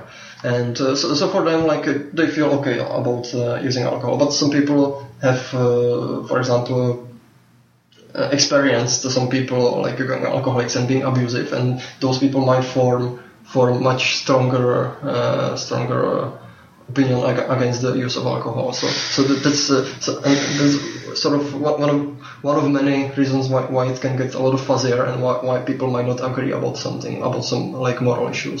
It does get fuzzy. Yeah. It really So- does, especially when alcohol can be so fun, right? Like you, you, I mean, some of my favorite stories partying have been in Taiwan on way too much uh, Jack Daniels. Hmm. Um, but but it makes you feel like shit at the end of the day. Like you wake up with a hangover and you have a headache and your stomach Hmm. hurts and you're like, yeah, and you're dehydrated. Um, yeah, there's got to be a better way. Want- there was only a, a drug that didn't give you headaches and hangovers and made you happy and made you want to think about things. Oh, anyway. It was. Um, hold on, let me really quick. Let me ask you about the Michael Abrash talk because Hmm. I, I know you watched it, and I want to know what you think about what it, what how Oculus is, and and, and the Oculus uh, research team is is is is putting, you know, this sort of narrative that like this is what we know, Mhm. and we basically know nothing. how do you feel? Uh, What did you think of the talk? I, I love the talk actually. Yeah. It was one of the, my most favorite parts, like Mhm. after the Minecraft announcement and John, John Carmack's talk. Like, Yes. Actually, I would say I, I like this one more than John Carmack's talk Right. because uh, uh, although it's diff- like again diff- difficult to compare because they are talking about different things and Yeah. I love both. But uh, I like that, that uh, like uh, I even like the how his presentation was structured. I like the how he even said that uh, we are right now we are building the future, which is also something that relates to what, changed my life. But uh, back at the Intel ISEF with uh, David Brian Jo- Johnson saying very similar thing, like uh, when Michael Abrash talked about that these are the good old days. It's sort of funny to realize, but uh, I love that he talked about uh, the different perceptual systems. But uh, I was a little bit disappointed that uh, like it's not not Darnell's fault, but uh, that uh, the the senses that interest me the most, like uh, because they are so unexplored, like the taste, the smell, and uh, the what's it, what's it called? Uh, Uh, ta- tactile, Yes, like tactile. yeah, yeah, yeah. That these are the least explored ones, and uh, so also they had uh, the least amount of information. Yeah. Like he, he, he talked about how, how it's uh, difficult to stimulate the smell, Mhm. and uh, and uh, how essentially we, we, don't- we, don't, we don't know a good way to do it. And uh, I, like that he mentioned some ways, like uh, some some some approaches uh, to how, how it could be done. Uh, but uh, like like I said, there, um, like you said, there is not uh, not enough information. Yeah. And uh, but but, but uh, the, the other parts about uh, like the visual and the audio, they they were all more interesting, and uh, this is also something that I'm interested in, interested in because. Uh, uh, for example, with the audio, I was working with uh, with Redeception, and uh, and uh, they they sort of do like uh, the simulation of the audio bouncing around the environment, and it adds a lot to the realism. But and but it sort of makes me wonder, like if if uh, if uh, because it talks about uh, driving the perceptual system, and Right. uh, we are sort of drive it through the natural senses, like we we beam lights into our eyes, we Yeah. we try to put molecules into our nose, we, Mhm. we try to we try to stimulate the, the touch, uh, the tactile receptors in, in our skin, Mhm. and we try to vibrate our in, ear, ear, eardrums to create the sound. Mhm. And uh, I sort of wonder if, uh, f- because some of the senses are so difficult, if uh, we could uh, we could uh, we could simu- s- drive them faster by skipping the sensory organ, and driving the, the nerves themselves, like creating, producing artificial signals. And uh, it's, it's because that's it's something that's still very far away. Like Yeah. we have actually I read a few days ago some someone uh, they they made this hand like a robotic hand for Yeah. for someone who lost th- their arm Yeah. which already has tactile sensations.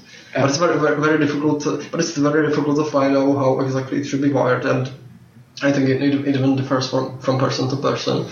But uh, so it's it's very far away to find out how we how we should drive those senses.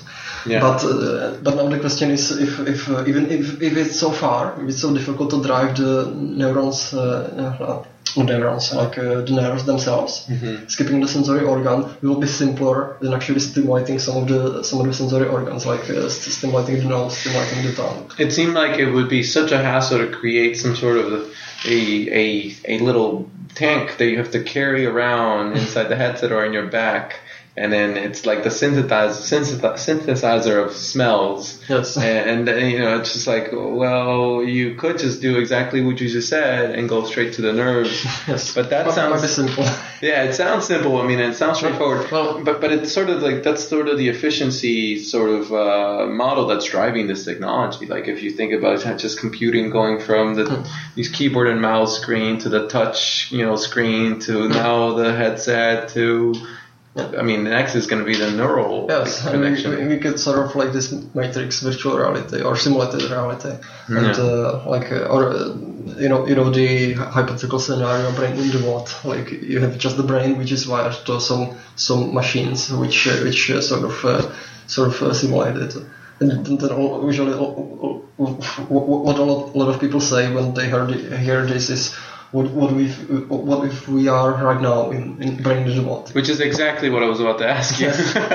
uh, what if, and, and and sort of sort of one of the reasons why I'm interested so much in VR is because it's it, eventually we might come close to answering that question just by how good it'll get. Like one day it'll get so good, so good that we'll be like, shit. I, I mean, if we can create it, how do we know that something else hasn't already created? That we're not living in something else that's more advanced than the simulation. Yeah, from from principle, I think that we just can't like uh, tell difference. And uh, but but one interesting thing is that uh, we might eventually. Uh, like again, this is speculation, but but uh, we are not guaranteed that the, the universe we live in that it has the properties which would allow you allow us to completely simulate the reality that is ex- exact replica. Like uh, say if you have uh, if you have a finite number of, uh, of states of, of elementary particles, which is uh, one of the consequences of the of the quantum mechanics, you essentially uh, let's say that you have a particle which has n n states. And now, if you wanted, uh, and, uh, and, uh, and right now we are using tons of particles to to uh, like at least uh, thousands of them. I don't know uh, from, from, from, from, from the top of my head, but we are using tons of particles to construct a single transistor, which has just a binary state. And uh, each of these particles that we are using has uh, has thousands of different states, and we are just uh, using throwing all that away to just represent two different states. But if, if we eventually got to the to the ultimate efficiency, that we we would be able to uh, have each particle represent uh, represent uh, use all of its states to represent something. It would actually be just the particle representing itself Wow. or or maybe we could somehow maybe encode it. But what happens is that the, the number of states is uh, is uh, finite.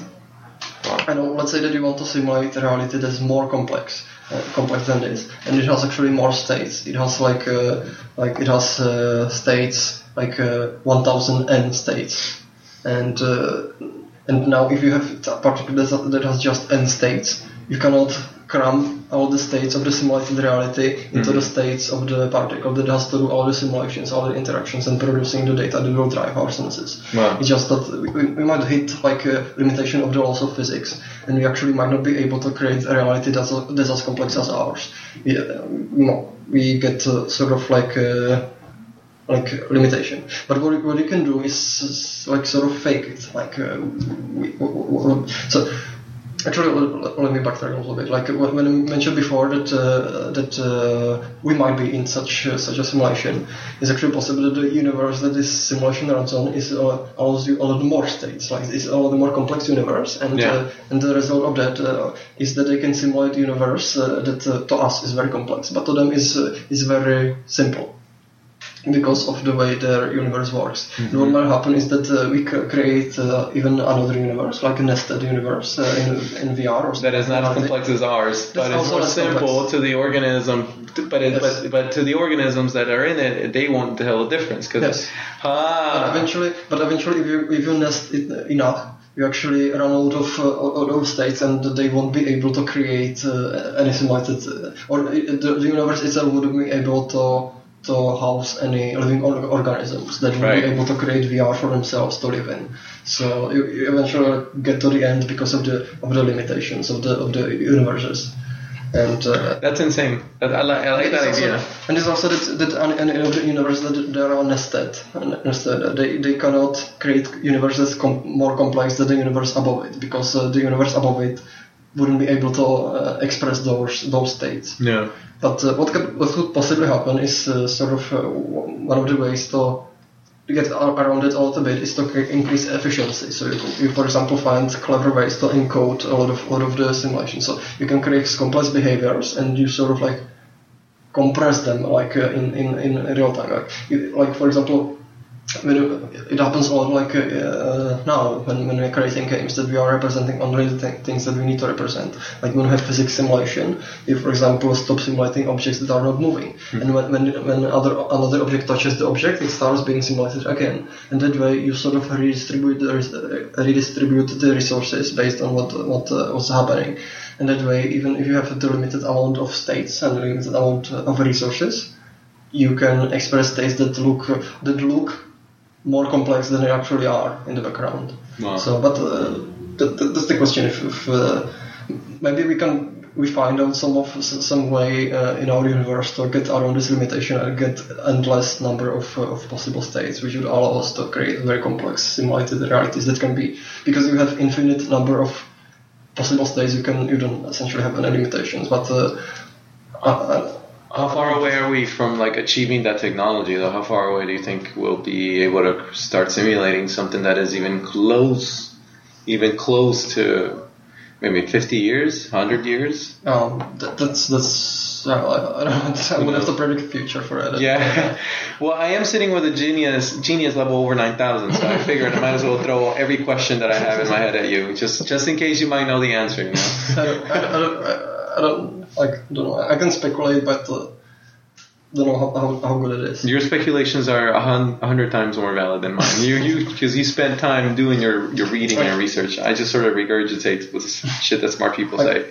I, I would say that a lot of things, like even today, to some extent, we are already doing things that look sort of uh, they are a little bit closer to the to the reality, and that might look indistingu- indistingu- sorry, indistinguishable uh, to some people. Yeah. And uh, so if you gave it like 50 years, con- and uh, if you consider that the technology will grow with a with a similar rate or curve that it does now, you might get something that looks uh, photorealistic, but actually isn't. Like like I said, because on the background, a lot of the effects are faked.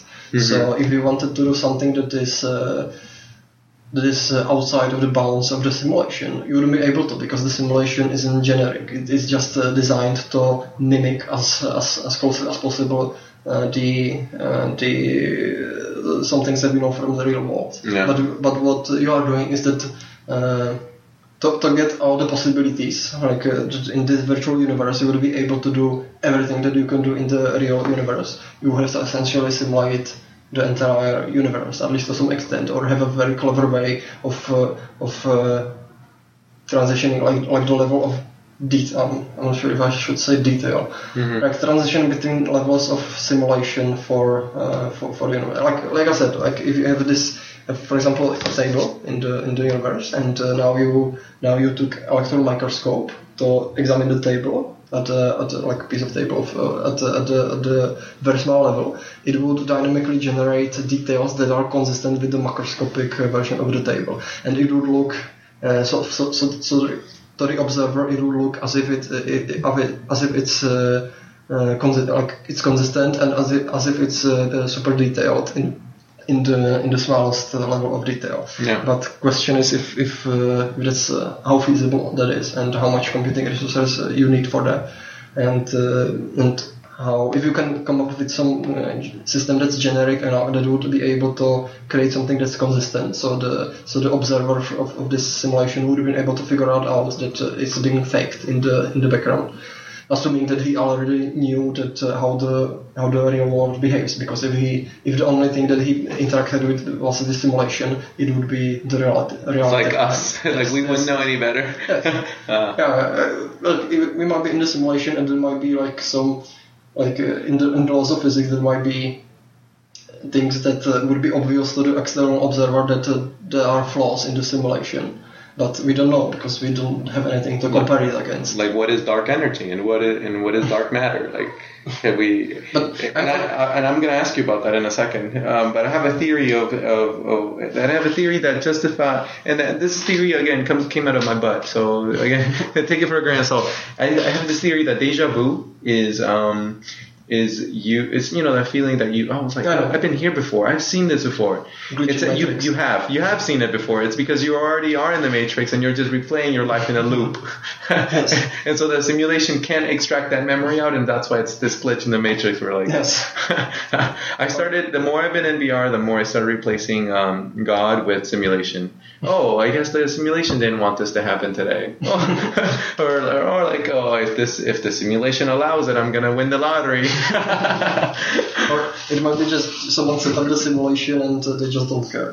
That- just let, let it run its course. That's true. That's that's the other way. Yeah. That's most likely to have. That's most. But, but also funny thing is that if, if there's some simulation, then, then you have to go so like uh, if, if you go to the upper level, and then even upper level, like you will probably reach some universe that's sort of like the root universe, hmm and, and then uh, this root universe uh, isn't simulated because it, it must be like not, natural. You eventually have to reach some end. Yeah. And uh, this actually touches on another topic that, that I like talk uh, like from, from physics. And I'm actually reading now a book uh, called Hidden Realities, Mhm. and uh, it talks about all of the stuff. Like it, it, it was the I, was interested a lot about parallel universes, and uh, there's also another, great uh, book from Lawrence Krauss. He's a physicist. It's called uh, Universe from Nothing, and it essentially explains uh, how it might be possible. Like we don't have evidence for that. We have only like leads but how it might be possible that universe can be created from not, nothing, and that the universe essentially is nothing, because uh, there's sort of like if, if you if you count everything, there's uh, it like it up, adds up, uh, like uh, you have uh, some like I'd say positive energy and negative energy, and it cancels out. And it's sort of like uh, I don't know the, the analogy that I sometimes use is that uh, if you have uh, zero, you can express the zero as plus one and minus one, and these two cancel out, and they uh, come up to zero, so they are like nothing. But uh, for, for a brief moment, you have this plus one and this minus one, and we might be like the plus one that that we exist for a brief moment, but we actually cancel out with everything else. Wow. So so we are like nothing. But Wow. to, to us, we can we can experience something subjectively because uh, because uh, because it talks about like how from from the inflation in, inflation I don't know how to pronounce it the inflation theory how how can how can uh, universes sort of come out uh, from from very mi- miniature quantum quantum fluctuations how these uh, random fluctuations can get sort of blown off blown blown into macroscopic scale. So they so they are no longer quantum and they sort of become frozen. And what becomes frozen are the particles that form stars and that form uh, form then, then explode and then then form us. How that how that's that is blowing my mind. like how he, he the universe is everything and yet it's nothing because of that's that's zero That's state. Yeah, that's. In, I'm I'm my, you broke my head. My head hurts. That's uh, that's insane. Uh, and so you think you think that that's a very the the idea of a multiverse is more compelling than the idea that there was only one single universe. Well, it's um, like from, from the perspective of mathematics, it's actually simpler because when you think about it, yes, because when you- when you think about it, it's, you have uh, like our universe. It seems very finely tuned. Like uh, like if, if you change, for example, the the strength of the electromagnetic force, the atoms wouldn't hold together; they would come apart, and uh, you wouldn't you, the matter wouldn't clump into into into complex balls, and this wouldn't allow for for us to form. So question is what, why is the value of the uh, the strength of the uh, electromagnetic force or, or for example the mass of the particles why is why is it what it is? And why that allows us to create? And uh, if, if, if you have just a single universe you have to come up with very complex reason why, why this very single universe the only universe that exists why it allows uh, life to exist. And you sort of have uh, you sort of have like this extension of uh, anthropic pr- principle that uh, there's not, not a single universe. There's sort of like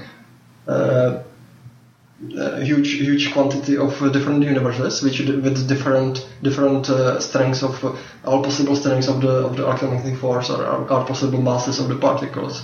And uh, we just happen to be in the universe which has the value such that it allows, to, uh, allows formation of life.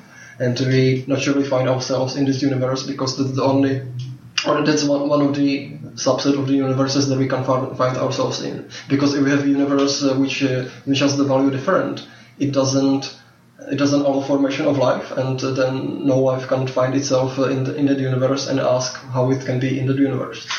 and uh, so, so, so what we get is uh, uh, that uh, if, you, if you describe it as sort of this continuum of different universes, you no, no longer have to explain this complex question why, why is the universe such that it allows formation of life because now we have like continuum of universes and some of them just happen to, to be able to form life which then ask question how about the universe.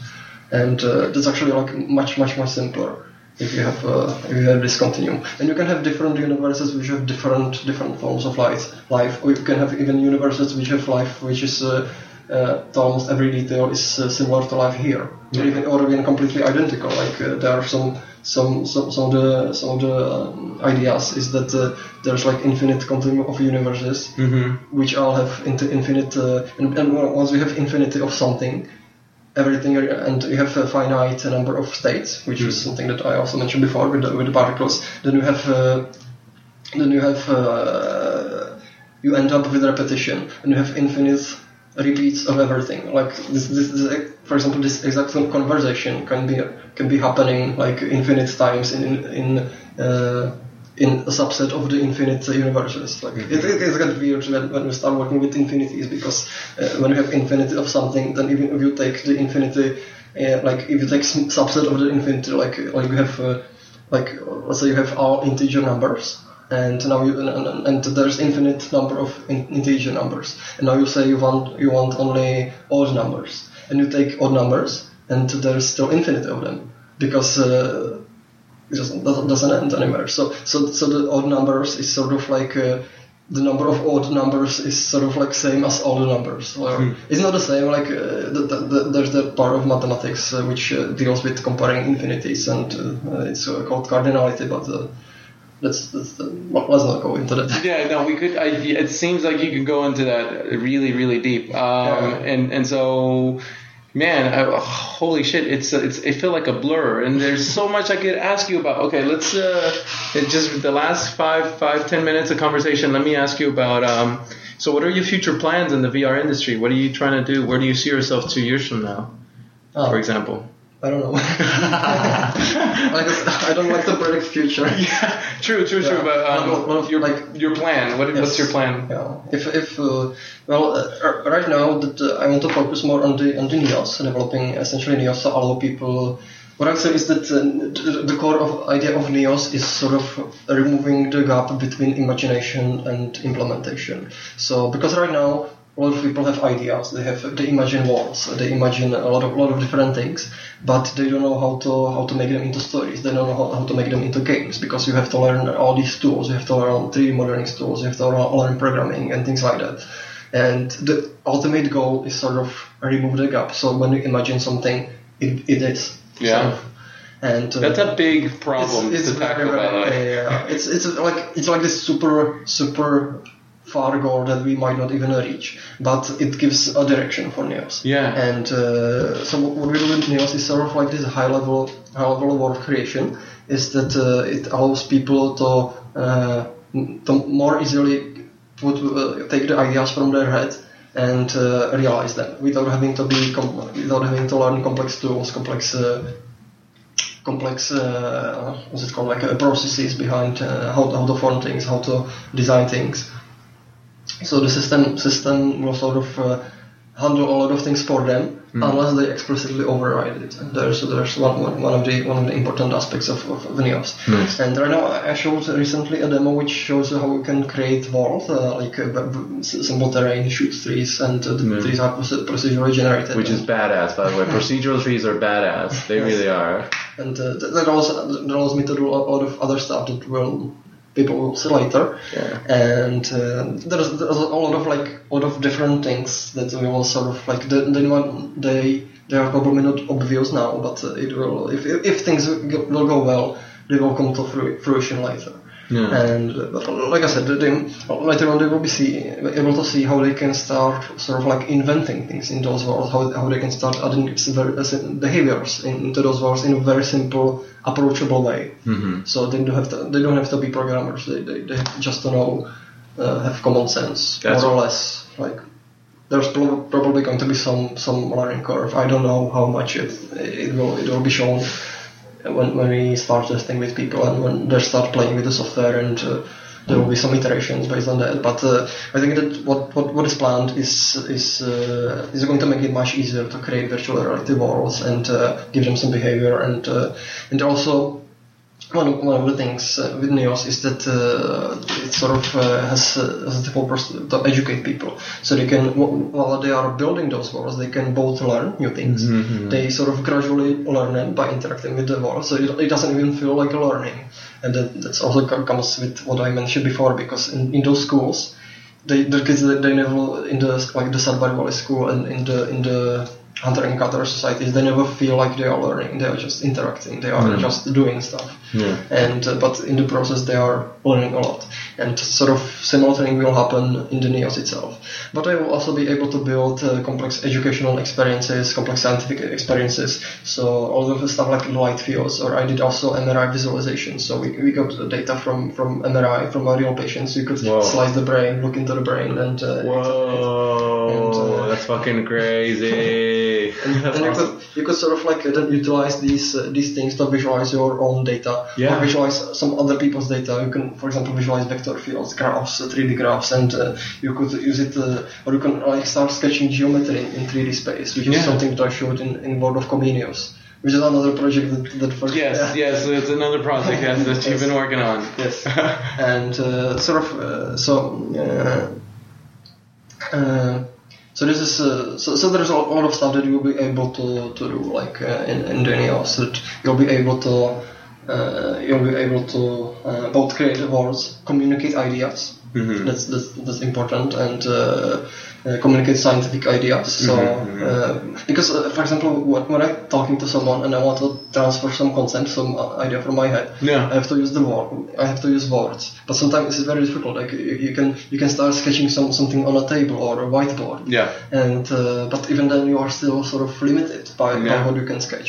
And if we give, give people a lot of tools so they can communicate more efficiently, like okay, we start sketching some diagram here in 3D space, like uh, and you could see see me sketch it in the, in real time. hmm Uh, it would be able to it will, it will make it much easier to transfer the ideas. Yeah, It- transfer. there's a gap in translation between what's inside your mind and what comes out of your mouth, Yes, yes. and what that person perceives.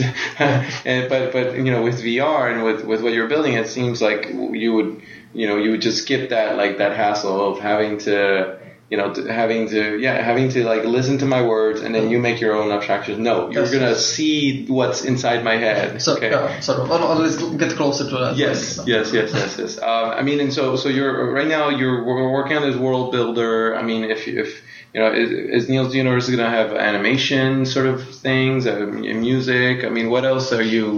Because it seems like such a complex thing to be able to create the things that are inside my mind and share them with you. I mean, I tried your world build- builder demo, and I gotta say your UI is really intuitive. Uh, it's really good. Yes. Um, but, but but again, like, what do you, you how how are you going to continue expanding, and what other areas are you looking into to continue expanding Neos universe? Yes. Well, actually, the Universe, it was uh, sort of a standalone demo, and Mhm. uh, in the Universe, I showed under of the components that you can you can in VR use uh, uh, show all of different scales, and uh, that's uh, that's. Uh, uh, that's going to be part of the big Neos of the of the of the of the universe. So you can you can create yourself experience like Neos the universe within VR. Yeah, like, yeah. And uh, So there's a difference. There's Neos VR and there's Neos the universe the Yes, demo. it's Yeah. sort of like we want to show different aspects of Neos. Yes, so yes, we yes. release all of different demos. Like uh, there's uh, now, now I'm working on the Neos the Origin,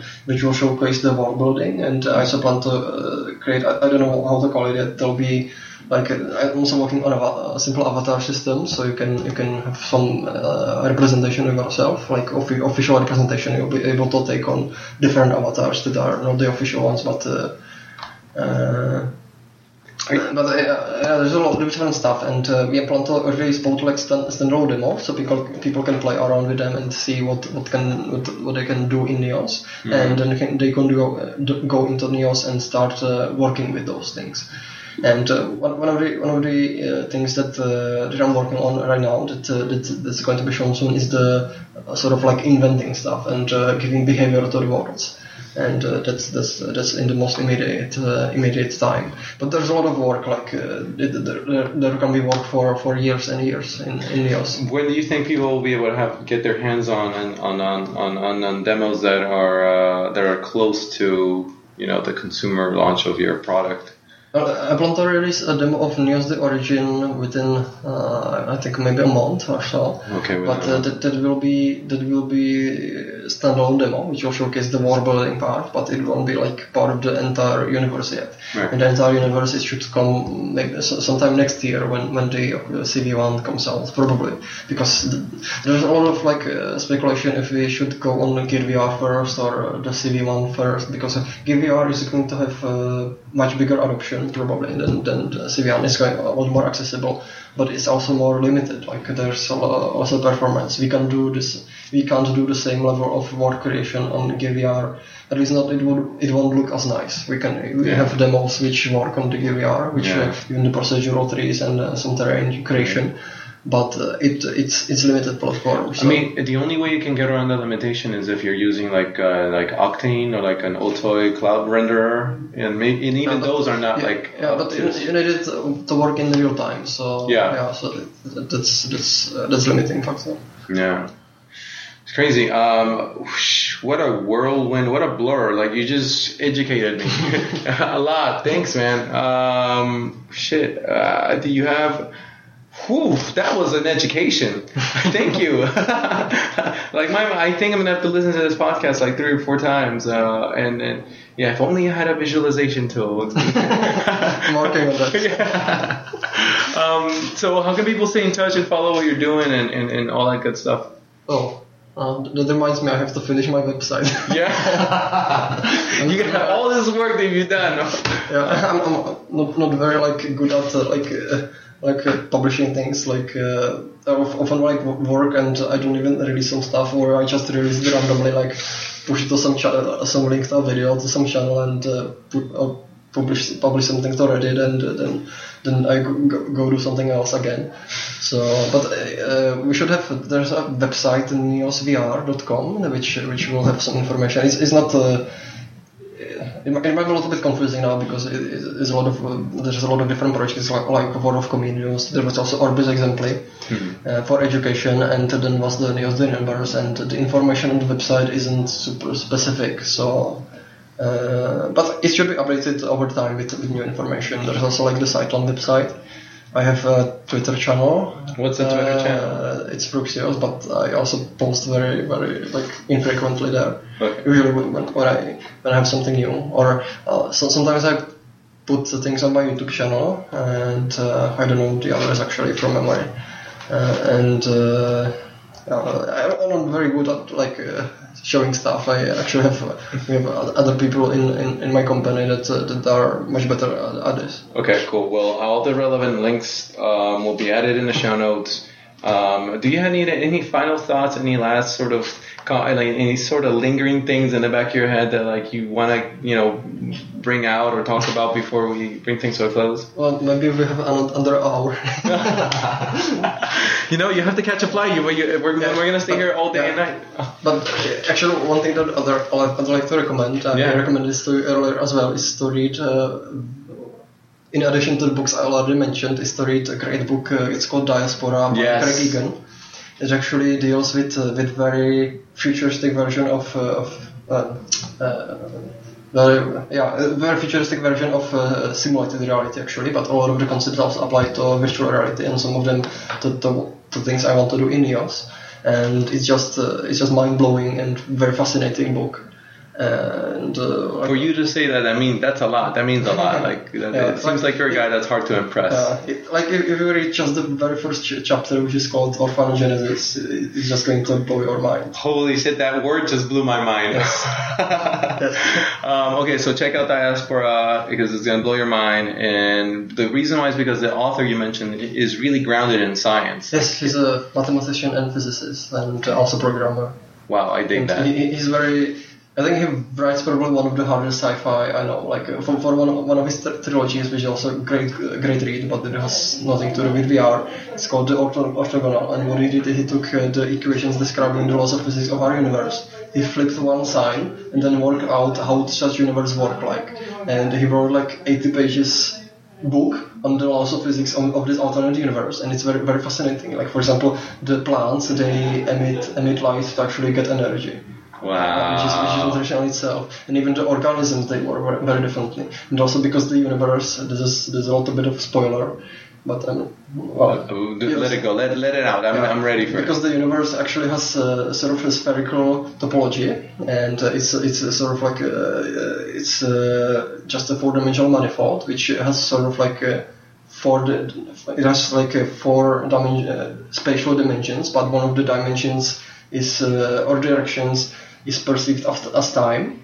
It allows you to travel in absolutely any direction, so you can actually go and uh, and you can reverse yourself uh, in uh, in time because th- there's sort of like no concept of time. It's sort of like this also also emergent property. In, in our universe, the time is very specific dimension, and it has specific properties which have some lim- limitations, which makes it difficult to travel back in time. But in this book, the time is uh, just emergent property of, of the of of, of essentially the direction you are uh, like uh, the, the reactions are traveling in. And this leads to some very interesting effe- effects. And there are some very interesting time uh, time par- sort of time paradox uh, time paradox uh, scenarios. And he resolves them very elegantly. Wow. and uh, and all, all, all of that is sort of like uh, with, within this framework of the of the laws of physics of the, of the universe which is very consistent and uh, it's sort of like very mathematical like he, he explores the mathematics a little bit of, of, it or, or rather the, the characters in the book actually explore the physics of the universe and he sort of walks you through the process of the discovery as they try to save themselves from, from a danger also caused by the by the nature of the of the universe.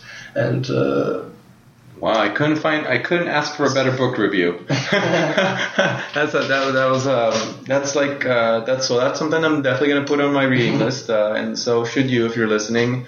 Um, Frooxius, you have been a scholar uh, and gentleman and pioneer at the vanguard of virtual reality. Thanks again for your time, and I hope to have you on the show again. thank you And bam, that was it. That was good, man. Thanks a lot. That I got harmonica Uh-huh. like this weekly. So it's all folded and it's actually gravitational influence of the of the regions that are so far away, but in the in the in the like the upper topology, the topology like shape of the universe. So the how how like if, you take a sheet of paper Yeah. and you consider a sheet of paper a 2D universe, Yeah. and uh, now you, you take the paper and fold it into harmonica. Mhm. Now parts that are on the, on the paper, if you, if you just follow the surface of the paper, they are very far apart, but they are now in the 3D space, they are squeezed together, Mhm. so they're actually nearby.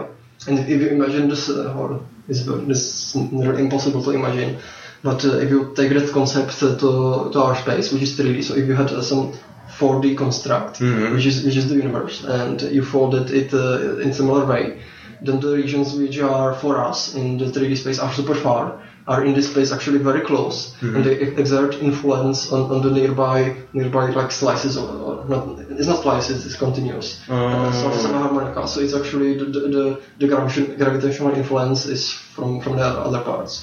Oh, whoa. That's one of one of the ideas. Yeah, of- there's there's another of dark matter, right? Yeah, dark yeah, matter. yeah, yeah. Then there's another that is sort of like uh, another matter because all we see is is, is, is, the, the partner. It's uh, interactions of a lot of different particles, and we and uh, reason we can see that is because those particles interact with, with each other. Like when, when, when the photons from, from the light like bounce off bounce off the electrons uh, of, the- stable and go to, into our eyes and they interact with the particles of the form our light sensitive cells, which sends another particles, uh, which is another series of interactions that sends the signal into our brain.